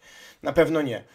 Pominąłeś Piotrek jedną postać, dla której ten debiut w kadrze jest trudny to jest y, libero jednak y, y, Indyk Zderzu Olsztyn, który dostał trochę czasu w sparingach, ale tam szybko go zmienił być na Szymurę i właściwie w Japonii tylko chwilę. Właściwie w momencie, kiedy już było chyba 0-3 z, z Serbią i to też pokazuje, że ten przeskok na poziom międzynarodowy jest bardzo duży. Ja sobie zdałem sprawę z jednej rzeczy. Zobaczcie na skład Amerykanów, jaki się prezentuje i kto poza Matthew Westem, który został ściągnięty z egzotycznego kierunku e, przez Radom, z Amerykanów nie wnosi dużego impaktu do naszej ligi. Że je, jednak takie postacie są na poziomie kadrowym, tak? Że, że nawet jeżeli mówimy dzisiaj o Seganowie jako solidnym rozgrywającym, no to był gościu, który mega ustabilizował grę e, Katowic, a to jest gościu, który jest rozgrywającym drużyny, która ma w rankingu 230 punktów mniej niż my, tak? I który akurat pewnie służy Nikołowowi czy innym e, Bułgarom, którzy troszeczkę grają momentami siła razy ramię, tak? Więc ten poziom międzynarodowy jest inny niż ligowy. Tu nie będziesz miał takich drużyn jak Radom czy Bielsko najczęściej, szczególnie na, przy tym rankingu, więc też ta skala wyzwania, obserwacji całego kraju jest zupełnie inna, więc to jest na pewno bardzo cenna lekcja, która się każdemu z tych osób przyda. Temat, który chciałem podjąć, jeżeli mamy jeszcze czas, a myślę, że chwilkę mamy, to jest rozgrywający, tak? Bo my przy naszym potencjale zakładam, że liczymy na bardzo mocną dwójkę że gdzieś nam nie pasował ten Grzesiek Łomacz, który wiadomo jaki jest, który bardzo fajnie gra środek, bardzo fajnie gra pipa, ale my chcemy drugiego Toniutiego jako drugiego, nie wiem, szukamy i patrzymy na Włochów, że tam jednak Spertoli już się rozwija, doprowadził to Trentino jednak do złota, tak, że Majka ma w Halbanku wyglądał bardzo dobrze widzę mistrzów. I my szukamy drugiego rozgrywającego z trójki zawodników mm, i żaden nie dał nam przez ten czas pracy chyba jeszcze Nikoli Grbicia, czyli byłego rozgrywającego, jakiegoś wybitnego błysku, bo zobaczcie, kiedy mieliśmy dwóch najlepszych rozgrywających i jak nam to pomogło. Pamiętacie, o jakim turnieju mówię? No, Mistrzostw Świata 2.14. Zaczął zagumny, kiedy miał lekki dołek, dał mega impuls Fabian Drzyzga, kapitalny jego turniej. W finale Fabian zagrał początek słaby, wszedł yy, Paweł i z 0-1 zrobił 3-1. Dwóch rozgrywających, mocnych, to moim zdaniem, przynajmniej moim, to nie jest przekleństwo na docelowym turnieju, gdzie naprawdę wszyscy chcą powalczyć o medal i na końcu moim zdaniem trzymasz złoto igrzysk zdobyte jako główna gwiazda, czy jako zawodnik numer 11, to chyba nie ma znaczenia. Poprawcie mnie, że, czy może jest inaczej, ale nie sądzę z rozmów z zawodnikami to będzie błogosławieństwo, a nie przekleństwo. I trochę to może być coś zmartwiące. Nie wiem, jak wy uważacie. Znaczy, ten początek to jeszcze nie jest wyznacznik, to znaczy i Firley i e, Łomacz mieli trochę mało czasu, żeby się zgrać, zwłaszcza Jan Firley, który e, z tymi zawodnikami, którzy go otaczali w Nagoi grał bardzo mało do tej pory, więc dałbym mu też trochę czasu na to, żeby się zgrać z tą ekipą. Co innego z Łomaczem, który część z tych postaci, na przykład z Kłosem czy z Bieńkiem, e, powinni się już znać jak łyse konie, a też zdarzało się, że Bieniek na najlepszej skuteczności ataków w tych e, meczach nie grał, no ale to właśnie też nie jest moment, żeby Bieniek błyszczał, bo to jest pierwszy turniej Ligi Narodów, która teoretycznie dla nas mało znaczy, ewentualnie starajmy się, żeby nie tracić za dużo punktów do rankingu. Więc y, niedawno zakończyła się liga i to nie jest jeszcze moment na to, żeby indywidualnie nasi gracze po prostu wysoko fruwali. E, zgadzam się z tym, że nasi rozgrywający zagrali słabo, no bo zagrali słabo, ale czy to już dzisiaj jest jakiś większy powód do zmartwień? Myślę, że jeszcze to nie jest ten moment sezonu. To jest po prostu mm, pole na, na postęp i będę oczekiwał lepszej gry chociażby na Mistrzostwach Europy w turnieju kwalifikacyjnym. Ale nie teraz jeszcze. Jeszcze nie ma moim zdaniem żadnego powodu, żeby tam bić na alarm. Natomiast tak, Firley Firley um, odrobinę rozczarowuje mnie brakiem jakby spodziewałem się osobiście, bo to jest jakby też gdzieś tam moja teza, moje spojrzenie. Ja go uwielbiam jako rozgrywającego, w sensie uważam, że on bardzo dużo potrafi dawać swoim drużynom, być może w określonych warunkach. Natomiast spodziewałem się, że on po tym sezonie w projekcie okrzepnie. I naprawdę na parkietach plus ligi miałem wrażenie, że Firley stawał się lepszym zawodnikiem, trochę mniej szalonym, trochę zdającym sobie sprawę z tego, że nie wszyscy dopasują się do jego szaleństwa, więc może czasem potrzebuje on zaadaptować się do swoich zawodników, z którymi gra.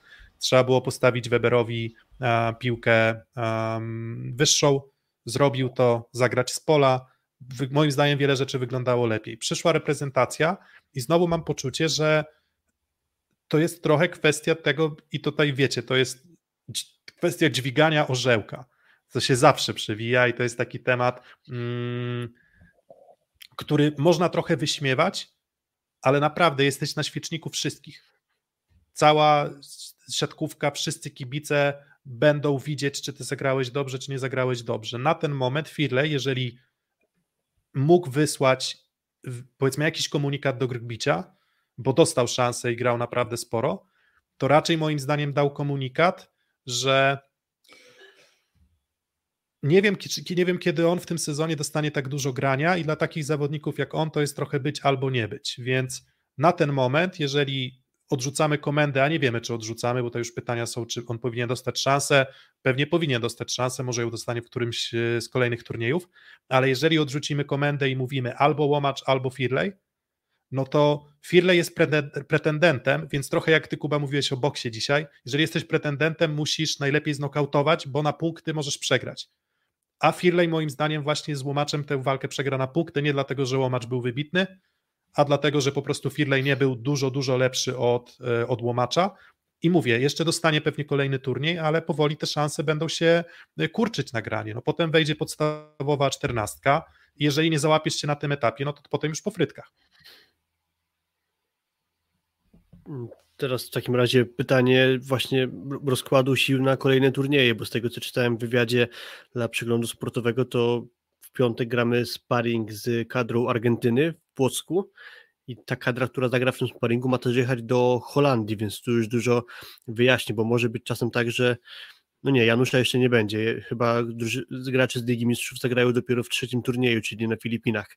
A skoro Janusz grał w Lidze Mistrzów, no to wygląda na to, że albo teraz będzie komenda, może już dojdzie do tego, że Jan Firley mm, dalej szansy nie dostanie, będzie już komenda do pary z łomaczem na przykład, więc to już nam da jakąś odpowiedź, jak to czyta Nikola Grbić. E, gdybyście dzisiaj mieli wybierać pod kątem tego, kto was bardziej przekonał, no to wybralibyście na kolejny turniej Łomacza, czy Jana Firleja jako tego potencjalnie drugiego rozgrywającego wel zmiennika Marcina Janusza? Ja szczerze mówiąc nadal nie mam przekonania, kogo bym wybrał. Nikogo. To Marcin, czyli Marcina Komendę byś wybrał do testowania jeszcze. Właśnie gadaliśmy na priv o Marcinie Komendzie, no i właśnie też ja rzuciłem taką tezę, że ludzie liczą na komendę, bo nie zobaczyli go w grze, a jak pojedzie na jakiś jeszcze, turniej... Jeszcze nic nie może, zepsuł. Tak, jeszcze nic nie zepsuł, więc pojedzie na jakiś turniej i może się okazać bardzo szybko, że nie, no może jednak trzeba tylko liczyć na Janusza, ale to tutaj ktoś też na komentarzu, w komentarzu napisał, że będzie o ranie Januszem i, i trochę tak to wygląda, że, mm, że na ten moment mizernie, mizernie wygląda, wygląda to drugie rozegranie, przy czym rozgrywających też trochę rozgrzeszam, bo niewielu jest wirtuozów, którzy z miejsca wejdą do drużyny, gdzie na przykład no dla rozgrywającego ma znaczenie, czy wie, gdzie piłka poleci od przyjmującego. No wie, gdzie kolega mniej więcej potrafi ją przyjąć. To też są rzeczy, które mają dla niego znaczenie, a nie tylko to, czy tam już komuś zagrał kiedyś piłkę do skrzydła, czy nie. Gdzie jest ta piłka na szerokości, to wpływa też na, na rozgrywającego i po miesiącu pracy to jest na pewno bardzo trudne. Piotr, ja też myślę... myślę, że nasi widzowie się zgodzą, że jak oglądasz Argentyna, Holandia i, i widzisz Deczeko i Keminka, to oni chyba trochę w coś innego grają. No chociażby, ale też myślę, że patrząc na ewentualną taką hipotetyczną rywalizację Marcina Komendy i Jana Firleja, po pierwsze Marcin Komenda trochę dłużej już zaistniał w tej kadrze, bo był w 2019 roku, e, wygrywał medal brązowy Ligi Narodów, a po drugie jego styl gry jest taki, że raczej stawia na dokładność, a nie na szybkość, a moim zdaniem Firley grając trochę szybciej ma większy rozstrzał w spasowaniu się z swoimi graczami, to znaczy, że więcej trzeba na dopasowanie szybkości niż nagranie wolniejszych piłek, ale dokładnych. I tutaj może dojść do tego, że Marcin Komenda mając mniej czasu zagra lepiej, niż Jan Firley mając tyle samo czasu, a docelowo może jednak ten Jan Firley się Grybiciowi bardziej e, spodobać. I pozwolicie hmm. tylko, że Piotrek wrócę, bo chyba najśmieszniejsza rzecz, jaką widziałem na teta siatka było w kontekście właśnie Holandii, że zgra na dwóch libero, żeby postawić świeczkę Nimirowi. tak, dokładnie. Dokładnie, żeby dostać piłkę, wiesz, dostać piłkę na nos tylko po to, żeby postawić świeczkę Nimirowi. Nie, no tak, to, to no, do, dobrze, że śmieję się, dobrze, że nie mamy problemów tego typu, że mamy gdzieś tam pojedynczych zawodników, którzy na ten poziom e, absolutnie najlepszy światowy wchodzą. No, tutaj ta szerokość kadry jest jakimś błogosławieństwem, no ale nie wszędzie ta szerokość kadry jest. Więc wracając też powiedzmy do, bo już tak myślę, że tych rozgrywających omówiliśmy, atakujący, gdzieś, gdzieś wspomnieliśmy Dawid Dulski, Karol Butryn, um, średnio najeża, raz lepiej, raz gorzej. Mm. Czy dobrze z Francją, potem już słabiej, tak bym powiedział, co do Karola Butryna. Mm, Okej, okay, ale też miał, też zdarzało mu się potem gdzieś tam wejść i miał, mówię, momenty lepsze, nawet sety lepsze, sety gorsze. Um, znowu, to jest bardzo podobny case co Firleja, po tym pierwszym meczu z Francją, ja tak sobie myślałem, nie ciesz się Karol, nie ciesz, bo to nie ma żadnego znaczenia, bo i tak Łukasz Kaczmarek pojedzie na kolejny duży turniej. E, no i potem trochę Karol Butryn e, też z Gastonu i wydaje mi się, że to jest dokładnie taki sam case jak Firleja. Ja nie wiem, czy selekcja Grybicza jest zamknięta. Jakby podejrzewam, że 10-12 pozycji ma już w głowie bardzo mocno i tylko kontuzja albo jakaś, nie wiem, zupełna rewolucja albo drastyczna obniżka formy mogłaby to zmienić, ale Butryn jest dla mnie case'em Firleja tutaj, tak? Czyli chcesz podgryźć Kaczmarka, chciałbyś dołączyć do reprezentacji, nawet w roli, nie wiem, tego, który będzie wchodził na zagrywkę albo potencjalnie da trochę inną charakterystykę, styl ataku, no to raczej musisz być powtarzalniejszy i, i równiejszy, a paradoksalnie jest tak, że jeżeli miałbym odpowiedzieć na pytanie, ok, Dulski powiedzieliśmy, że wygrał, więc na igrzyska załóżmy, że ani jeden, ani drugi nie pojedzie, ale raczej jest tak, że jeżeli Butryn nie zaistnieje w kadrze teraz, to myślę, że po Paryżu już może być mu bardzo ciężko. Ja też po prostu z, z poziomu jakiego ruszał. No, ale też jakiego poziomu ruszał, to jest późny debiut w kadrze. Pytanie też jest takie, jak wygląda ten sezon pod kątem selekcji. Czy, nie wiem, jeden turniej dostajesz i potem jesteś w spale, ale tak naprawdę jesteś w spale po to, żeby była jakoś treningu? Czy też będzie, nie wiem, kolejna rywalizacja jeszcze o Mistrzostwa Europy, jeszcze inna o e, kwalifikację olimpijską? Czy pojedzie ta sama drużyna do, do Włoch, na, e, do Bari, na Mistrzostwa Europy i ta sama pojedzie do Chin, czy nie? E, natomiast no nie, no lepiej rok temu grał. Myślę, że ten impuls, jaki dał rok temu, był dużo większy. Bo przecież wtedy wygryzł Muzaja, prawda? Pamiętacie to, tak? Że zaczyna jednak Muzej turniej pierwszy VNL-u, a jednak do Bolonii y, na turniej finałowy pojechał Karol Butrym kosztem trzeciego, czwartego środkowego, więc wtedy widać było jakby, że, że gdzieś była, był na fali. Teraz, tak jak mówicie, ten występ nie był olśniewający. Tylko ja tak generalnie uważam, że to bardziej jest gra o pozycję numer 3, czyli ewentualne zastępstwo, gdyby coś się przydarzyło nieszczęśliwego naszej parze, w mojej ocenie podstawowej dla Nikola Grbi, Nikoli Grbicia, czyli dla Bartosza Kurka i Łukasza Kaczmarka, bo uważam, że z perspektywy selekcjonera ta pozycja jest zabetonowana, to znaczy jest Bartosz Kurek, jest Łukasz Kaczmarek i tutaj nic się nie zmieni, jeśli wszyscy będą zdrowi. Tak samo jest na libero. Ja, Paweł Zatorski, Jakub Popiwczak i uważam, że Kamil Szymura się w tym sezonie przynajmniej do podstawowej czternastki jeszcze nie dobije. Mm, myślę, że Karol Kłos chyba dał mocny impuls do tego, żeby znaleźć się w czwórce podstawowych środkowych, bo to ewentualnie jeszcze była e, zagadka, czyli mamy Kochanowski, mamy Bieńka, Huber, głos i chyba na tym się może zakończyć rywalizacja, tak coś czuję. Mm, I tutaj um, nawet powiedziałbym, poszedłbym dalej. Um, taki Karol Kłos, dający też ogromną też wartość mentalną, siłę doświadczenia, ogranie, wygrywał, mm, przegrywał wiele, więcej wygrywał niż, niż przegrywał, akurat tak się układała jego kariera też i, i kadrowa, i klubowa, mm, że będzie to wyzwanie moim zdaniem dla Norberta Hubera, który moim zdaniem miał dość mizerny sezon klubowy. Ja nie chcę mówić, że bardzo słaby i rozumiem kontuzję, więc, mm, więc dlatego ja też e, lubię czasem stonować nastroje i tak samo jak z Hawrylukiem starałem się tonować nastroje, mówiąc, że on raczej nie jest gotowy na duże granie i ma duże problemy w przyjęciu, co wyszło bardzo i że to, że jest dobry w obronie, no to nie znaczy, że ma, daje stabilność przyjęcia. I podobnie z Huberem, że tam, no, że Huber to już koniecznie musi być trzecim środkowym i że to on musi pojechać do Paryża, no to właśnie Karol Kłos moim zdaniem gdzieś swoją formą, powtarzalnością, też moim zdaniem niezłym, niezłym łamane na do, naprawdę dobrym sezonie w skrze, pomimo wszystkich powiedzmy przeciwwskazań i problemów, które tam się toczyły, no to daje ogromny sygnał. I ja bym teraz zadał pytanie nawet nie, czy to jest 3 czy 4, bo dla mnie to, że Kłos jest w tej czwórce, to jest pewniak na teraz, bo ani Urbanowicz, ani Poręba, no chyba, że nie wiem, no nie będzie chciał Grbicz brać go, bo woli komuś dać szansę, żeby zebrał doświadczenie turniejowe. Ale czysto sportowo na pewno w tym top 4 jest. Ja zadaję pytanie, czy Huber będzie w stanie dogonić go, żeby wygryźć go z tej pozycji trójki, w sytuacji, gdyby na przykład trzech środkowych jechało do Paryża, bo na ten moment mm, to jest tylko jeden turniej, ale mówię, dopóki Huber mi nie pokaże, że będzie grać na takim poziomie i nie odgruzuje się jeszcze zdrowotnie i sportowo, no to na ten moment właśnie Kłos wydaje mi się, że takimi turniejami udowadnia, że może być trójką. Myślę, że to w kontekście igrzysk to kluczowy będzie dla Hubera, tak uważam, ten sezon kolejny, najbliższy, czyli 23-24, jako że możemy chyba już potraktować, że temat jego e, kontuzji już jest zamknięty, więc zaczyna się dla niego jakby czysta karta i, i rywalizacja tak naprawdę na dobre się zacznie, bo teraz nie wiemy jeszcze na ile jego dyspozycja wynikała z pozostałości właśnie po tym urazie. Tak, ale yy, piszecie tutaj na czacie, że gdyby pojechał drugi Dulski na turniej, to byśmy bili brawo, jakby robili Włosi. Tylko, że Włosi po pierwsze, wydaje mi się, mają ciut lepszą od nas młodzież, co pokazywali w turniejach młodzieżowych, chociaż mówimy o boje o topie. Po drugie... I gorszych seniorów.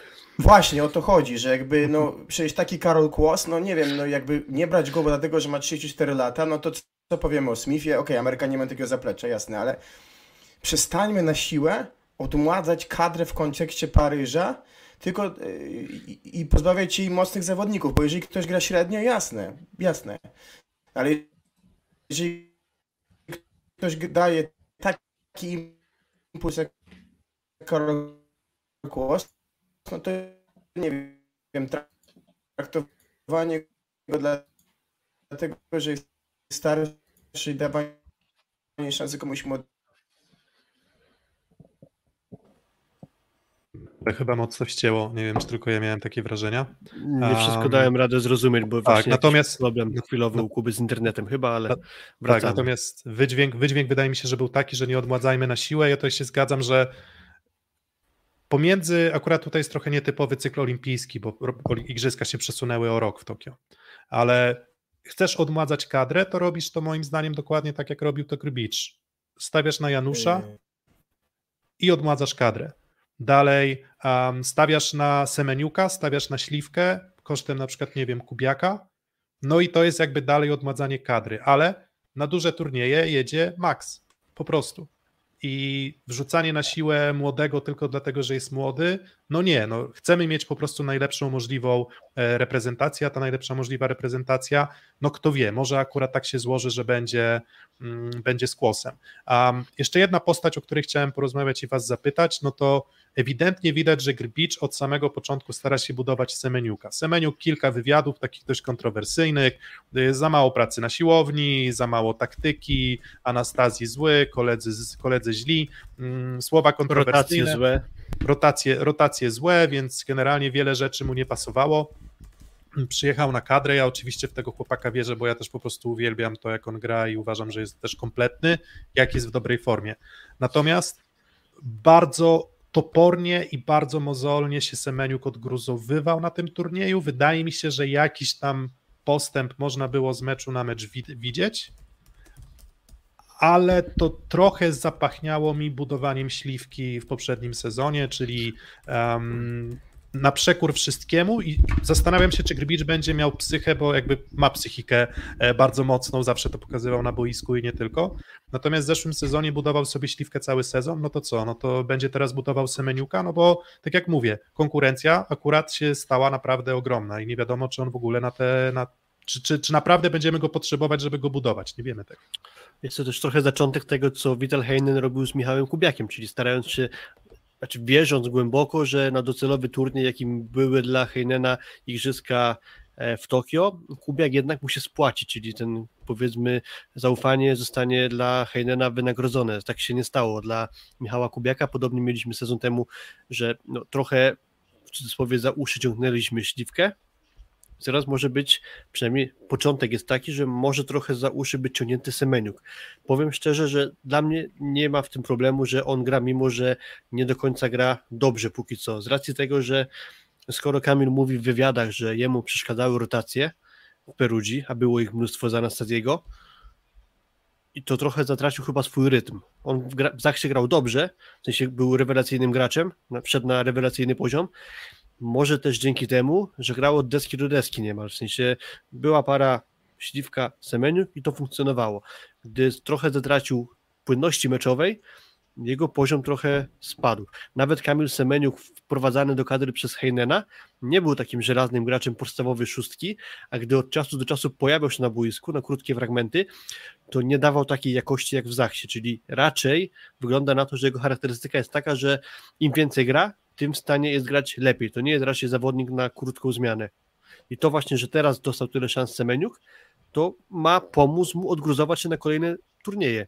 I były już przebłyski tego, że potrafi zagrać bardzo dobrze, a przynajmniej pojedynczymi, pojedynczymi akcjami, blokiem, asem serwisowym chociażby odwrócił, czy dał nam zwycięstwo w jednym z setów z Francją w końcówce.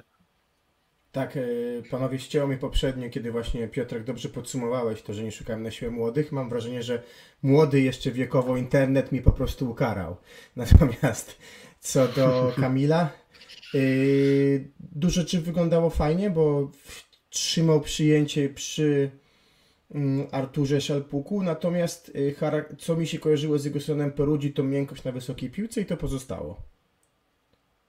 Hmm. Czyli kiwki, bardziej nabicia, a on jednak w Zaksie mam wrażenie, że umiał słynąć z tego, że po prostu wybijał po rękach e, i, i te punkty były i tego na pewno wizualnie brakuje, natomiast nie ma, dla mnie wątpliwości, że on będzie się liczył do końca w tym sezonie w walce o miejsce.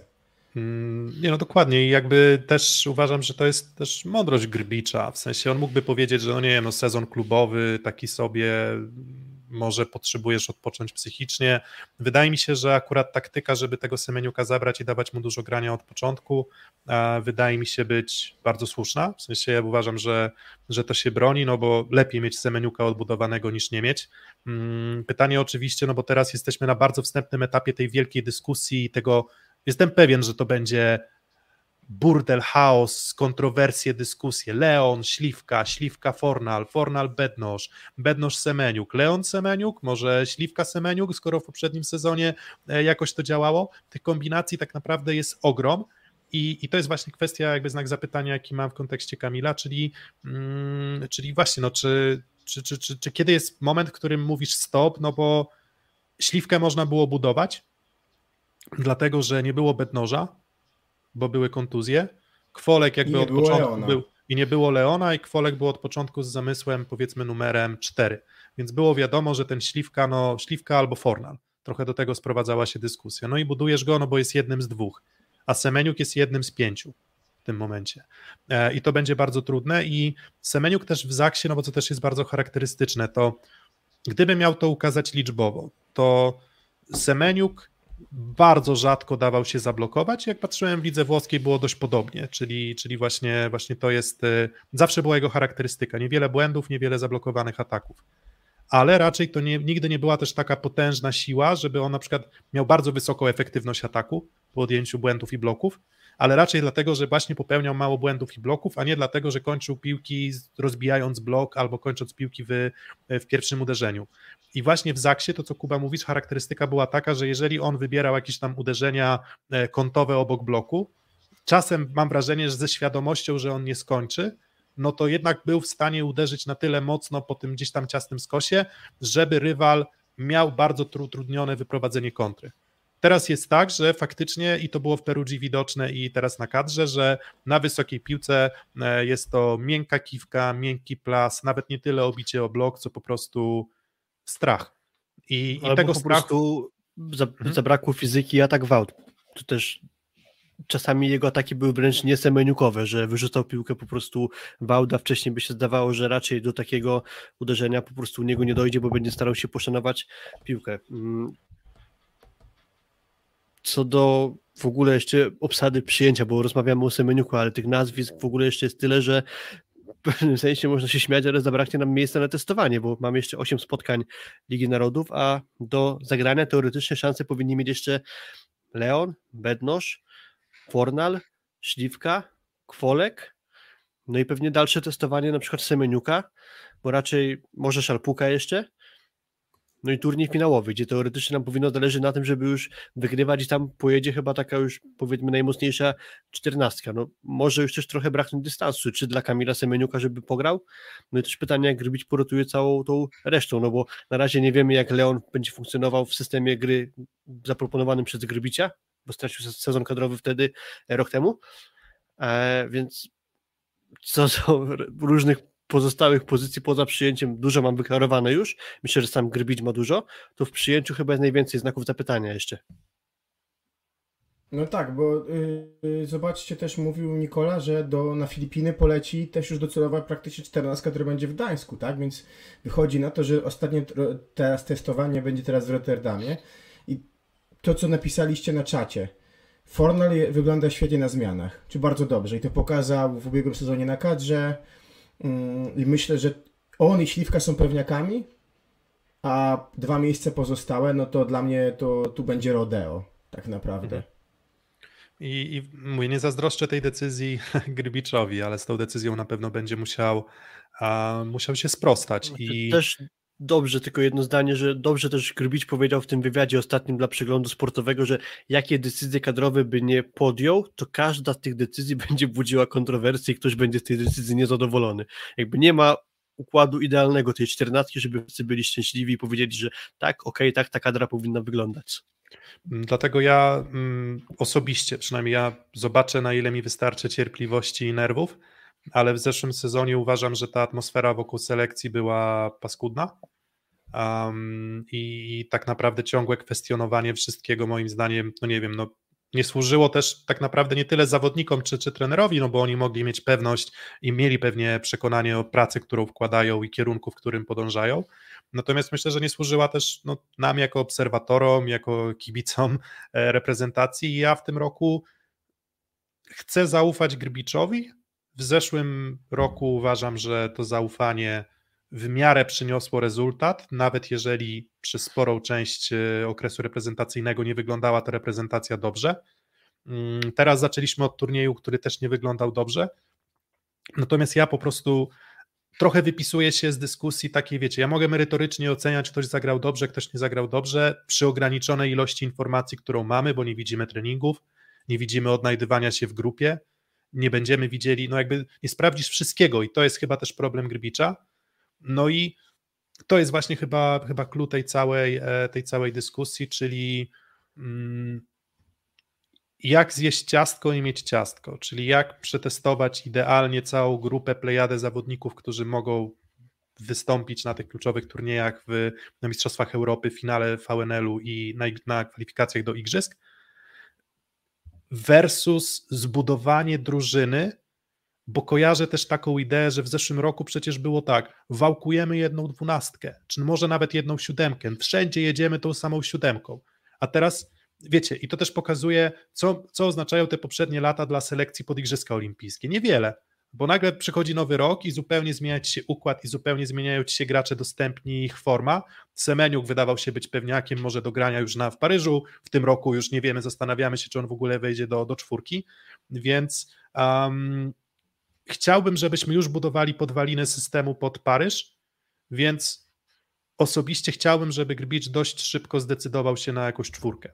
I to jest dla mnie ważniejsze, a i potem pracował już z tą czwórką i zgrywał się z rozgrywającymi i budował cały system, no bo takie rozchwianie, zbieganie, bednosz, tu Fornal na jeden turniej tamten, na drugi tamten, tutaj w siódemce Śliwka, tu Leon, drużyny tak nie funkcjonują. Już chyba się przekonaliśmy, że musisz mieć mniej więcej postawione na dwójkę, jednego zadaniowca i myślę jednego z człowieka do wchodzenia na boisko od ratowania i, i tego właśnie potrzebuje Grbicz, więc nie chcę, żeby się miotał a w zeszłym sezonie mam wrażenie, że troszeczkę się miotał. Dlatego myślę, że bardzo duży komfort ma Sparrow, bo zobaczcie, Amerykanie powiemy sobie mają bardzo silną, myślę, że albo dość silną czternastkę, ale zaplecze jest żadne. Więc jakby też komfort, myślę, że pracy na treningach pod kątem wyborów jest dużo łatwiejszy dla Sparrow.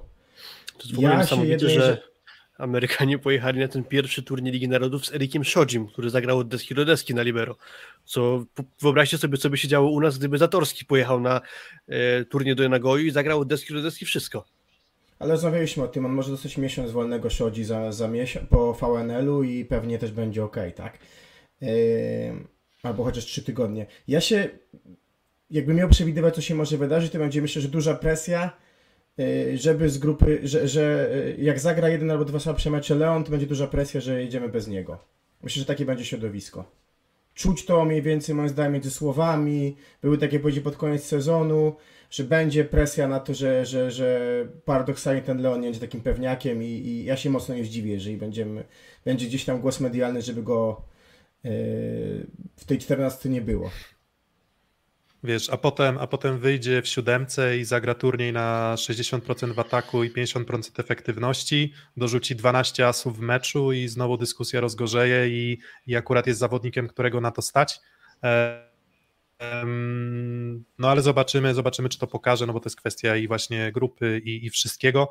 No i na końcu jest też coś takiego, że ktoś, kto będzie, byłby najlepszym, na przykładowo bycie trzecim najlepszym w kolejce do podstawowego składu, to co mówiliście w kontekście rezerwowych, nie musi oznaczać, że to jest pierwszy najlepszy trzeci gracz. O dokładnie tak, nie wiem, czy to jest zrozumiałe. Czyli to, że w rankingu na przykład mhm. Grbicza jesteś na trzecim miejscu do grania, bo po prostu jesteś, no nie wiem, no pasuje ci granie, nie oznacza, że będziesz najlepszym rezerwowym, który będzie wchodził i próbował tę grę e, poprawiać. Dobra, to finalnie jeszcze Kuba, Filip, oceny, bo odpaliliśmy ankietę, więc na ankietę spoglądam.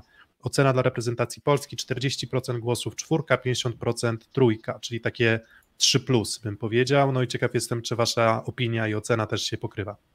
Czy ja nie widzę ankiety, więc y, mamy skalę pięciostopniową, tak? Od 1 do 5, dobrze myślę, czy od 1 nie, do 10? Nie, nie, nie. YouTube daje tylko możliwości czterech, więc dwójki, piątki są rzadkie. Nie no, chodzi nie, o to, czy... Nie, nie zrozumiałem. Ja... Jakie mamy opcje w ankiecie, o tak. Filip, no powiedziałem, 50% głosów jest na trójkę w skali od 2 y, do 5 i 40% jest na czwórkę. No to ja myślę, że ta na trójkę, czyli jakby druga najgorsza opcja. Znaczy było kilka plusów, ale znacznie więcej widziałem minusów. E, to, że tą ocenę podwyższyłem trochę, to za to, że wygraliśmy mimo wszystko te trzy mecze. Natomiast mankamentów widzę bardzo dużo, tylko też bym nie dramatyzował z, te, z tego powodu, że te mankamenty występują z racji właśnie momentu sezonu. To znaczy, jakie ja widzę mankamenty, powiedzmy, pierwsze z brzegu e, niestabilne przyjęcie, dużo piłek nam wpadało, których nam nie powinny wpadać, albo jak już były przyjmowane, to bardzo mm, chaotyczne. E, inne problemy. Mieliśmy na przykład w P1 sporo problemów, uważam, czyli z naszym atakującym na lewym skrzydle. Ciężko nam się było z tego ustawienia e, wygrzebać. E, dość dobrze, albo bardzo dobrze wręcz grali przeciwko nam atakujący rywali, bo i Amin, i nawet ten mm, Dimitrow E, i mm, Faur, tak. Faur i Luburic. Cała czwórka zagrała przeciwko nam dobre spotkania, więc też widzę jakiś tam mankament do poprawienia na lewej stronie naszego e, bloku. Do tego widzę problemy z niestabilnością, e, słaba gra obu rozgrywających, dużo do poprawy w grze blok obrona, więc mankamentów naprawdę jest dużo, więc patrząc na styl było słabo, wręcz bardzo słabo momentami, ale właśnie te oceny podwyższają to, że mm, wyniki po prostu, to, że wygraliśmy trzy spotkania, przegraliśmy jedno, niestety w bardzo złym stylu. Zgadzam się z oceną. E, Filipa nie będę się powielał, tylko tutaj na czacie dużo rozgorzała dyskusja o Leonie, tylko powiem co miałem na myśli. Dużo było wypowiedzi pod koniec sezonu, że, że z nim nic nie osiągnęliśmy, nie wygraliśmy. Natomiast no, pamiętamy, co on robił w Tokio, tak? Jak zagrał z Francją, tak?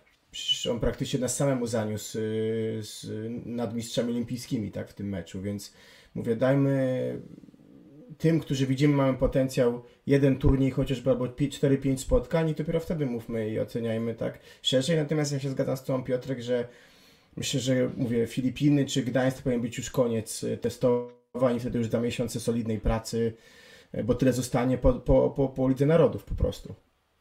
Mm, no i w dalszej, w dalszej konsekwencji też myślę, że mm, te zgrupowania kadrowe to widzę to czternastka i może trzy, trzech graczy max. którzy byliby gdzieś tam obok jeszcze do rotacji w razie kontuzji, byli utrzymywani na każdej z pozycji. Tak, może już nawet nie rozgrywający, ale właśnie może piąty przyjmujący, może, e, może piąty środkowy, może nie wiem, trzeci libero. Mm, Tego typu, tego typu rozwiązania bym szukał, ale no już po, po, po VNL-u, no to w zasadzie selekcja już pod Mistrzostwa Europy i pod kwalifikacje moim zdaniem e, powinna być zakończona.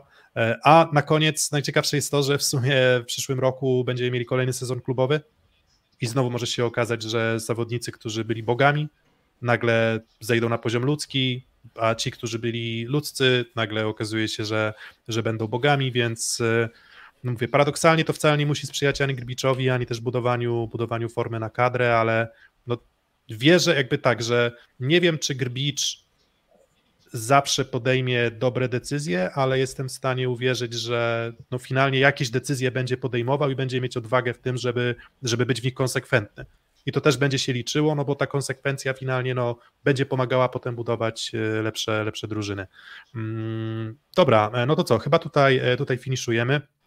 Miało być godzina, wyszła godzina 45, no ale muszę przyznać, że ten temat tego rankingu był nawet dłuższy niż ja osobiście się spodziewałem, więc e, no cóż, dziękujemy Wam bardzo za mm, pierwsze spotkanie z nami w ramach tej naszej reprezentacyjnej um, audycji, więc to będzie pierwsza, na pewno nie ostatnia. Um, nie będziemy tak często nagrywać, co zresztą widzieliście tutaj, ale myślę, że po każdym z turniejów będziemy starali się jakieś nasze podsumowanie, um, podsumowanie przekazać. Dajcie jeszcze łapkę w górę. E, oczywiście obserwujcie nas, dajcie jeszcze oczywiście suba, czy tam dzwoneczki, nie wiem jak tam jeszcze z tymi dzwoneczkami jest, ale to na pewno pomoże Wam nie przegapiać naszych e, nagrań w przyszłości. No i co? No i kibicujemy dalej. Teraz kibicujemy dziewczynom w, mm, w kolejnych kilku spotkaniach, a już za tydzień, zdaje się, będziemy mieli okazję oglądać e, reprezentację w innym już składzie, właśnie w Rotterdamie, mecze z Holandią, Niemcami, Włochami i USA, więc nie wiemy, jakie składy wyślą poszczególne drużyny, ale myślę, że będzie tam już dużo więcej takiego mięsa. No i ciekawi jesteśmy Waszych i, I- naszych wniosków po tych spotkaniach. I w piątek Argentyna. Tak, w piątek w Płocku sparring z Argentyną. My nagadaliśmy się dużo o rankingu mm, VB, tym nowym, więc jako zadanie domowe powiedzmy teraz możemy Wam zadać, że zastanówcie się, biorąc pod uwagę układ meczów w Rotterdamie, Niemcy, Holandia, USA, Włochy, dlaczego warto rzucić siły na spotkania z Niemcami i Holandią i lepiej wygrać te dwa mecze niż te dwa mecze z USA i e, z Włochami, bo tak po prostu wynika z tego rankingu, że, mm, że warto. A dlaczego? Możecie się zastanowić. Trzymajcie się, cześć. trochę, trochę zagadek matematycznych, więc y, tak jak jeszcze wspominaliśmy po sekcji o rankingu, um, dajcie znać y, w pytaniach po prostu, w komentarzach pod filmem, na Twitterze. Jesteśmy dostępni, będziemy starali się odpisywać e, na bieżąco. Nasze Twittery po nazwiskach znajdziecie, albo Twitter szósty set i gdzieś ta. Szósty set małpa fifab.com. Dokładnie. A swoją drogą ja wysłałem maila do FIVB i czekam na odpowiedź w kwestii rankingu dla Rosjan, więc jeżeli się czegoś dowiemy, to, to na pewno i Wam to przekażemy. E, Dzięki za dzisiaj i zaraz wleci plansza z naszymi patronami, więc możecie do nas dołączyć patronite.pl ukośnik szósty set, E, tam możecie nas wspierać finansowo, za co oczywiście bardzo dziękujemy, a jeżeli chcecie być na tej planszy, którą zaraz zobaczycie, żeby wy- wymienieni z imienia i nazwiska, no to musicie dołożyć ciutkę więcej niż ten podstawowy próg. No ale e, jeżeli chcecie, to macie taką możliwość. Dzięki za dzisiaj, trzymajcie się. Cześć.